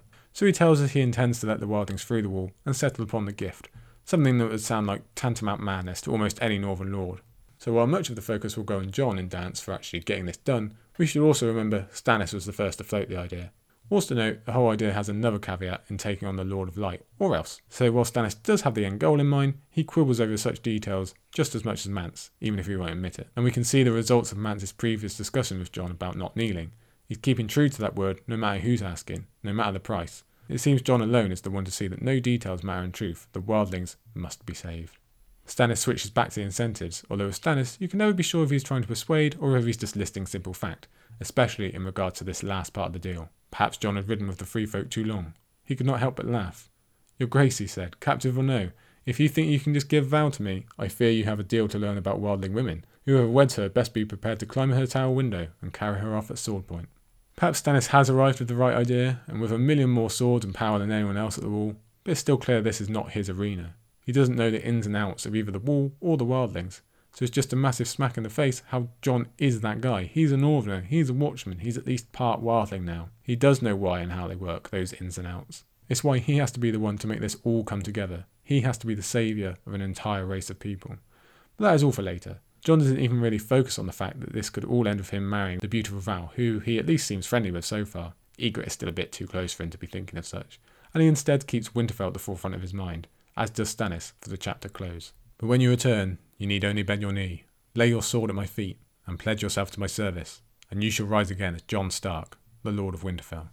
Jon Stark, need we say more? That is such a huge, momentous, world changing thing that it's really hard to encapsulate it in words. The full weight of the decision making is going to be covered next week in Jon's final chapter, but still, just saying that name, Jon Stark, is pretty incredible. Remember, in today's opening chapter, Jon didn't even think he was going to live out the day. All he's known of late is difficult betrayal and war, death and tiredness. In the space of today's episode, he's not only gone from certain defeat to actually winning a war, but from dead man walking to possibly gaining a life he hasn't thought remotely possible since he was a child, and definitely impossible since the opening of Game of Thrones. This is as big as they come in terms of forks in the Westerosi world, and it's an incredibly dense and emotional moment where Jon's past and future intersect flawlessly. His last is a beautiful moment, so we look forward to that and just settle down to appreciate the awesomeness that is Stannis in the North. Finally, somebody gets it. And that is our close today. That's the end of Jon 12. That's the end of part 16 of Storm of Swords. Just one more to go, everybody. One more. So next week, as if I need to remind you, we come to the end. And, uh, well, this is what we're going to get. We start with Tyrion 11, the final Tyrion chapter with what might be the biggest acts in the book. Yeah, that's what we're starting with. Can you imagine? Wow. We then move on to Sam 5, Sam's final chapter and all his um, intercedings in what's going on in the future of Castle Black. Then on to Jon 12, Jon's final chapter, his decision of what's going on here, and his future being laid out for definite. We finish A Storm of Swords with Sansa 6, one of the most revealing, most important chapters ever for, for total looking back at Game of Thrones and how everything's come. And wow, yeah, that's how they finish. Sansa gets that honour. Except not, we get one more afterwards because we have our very first A Song of Ice and Fire epilogue with Merrett Frey. And, uh, well, I get to see my favourite character again. Not not in the way I might like, but you know, I'll take what I can get. So we look forward to that. It's going to be next week. I think that'll probably be quite a long one if I'm going to guess. In the meantime, you'll have a Sporkle Spectacular with you soon enough, whether you're a patron or public. If you are a patron, you'll have my little bonus episode of my attempt with Lady Buckley asking me questions. And don't forget all our different shout outs today. Brotherhood Without Banners, they're coming on board for Sporkle Spectacular. Radio Westeros have their first Winds of Winter primer. Uh, Streams of Winter, that's the name, that's the one I like. With Aziz, of course, so, I mean, what more can you ask? And for more thoughts on Sandor again and everything about him, go to Chloe at Liza Narva, Girls Gone Canon. You know the way. Alright, prepare yourselves, everybody. We will see you next week for the end of A Storm of Swords. I, I, I keep saying that, it doesn't seem quite real. We'll see you then.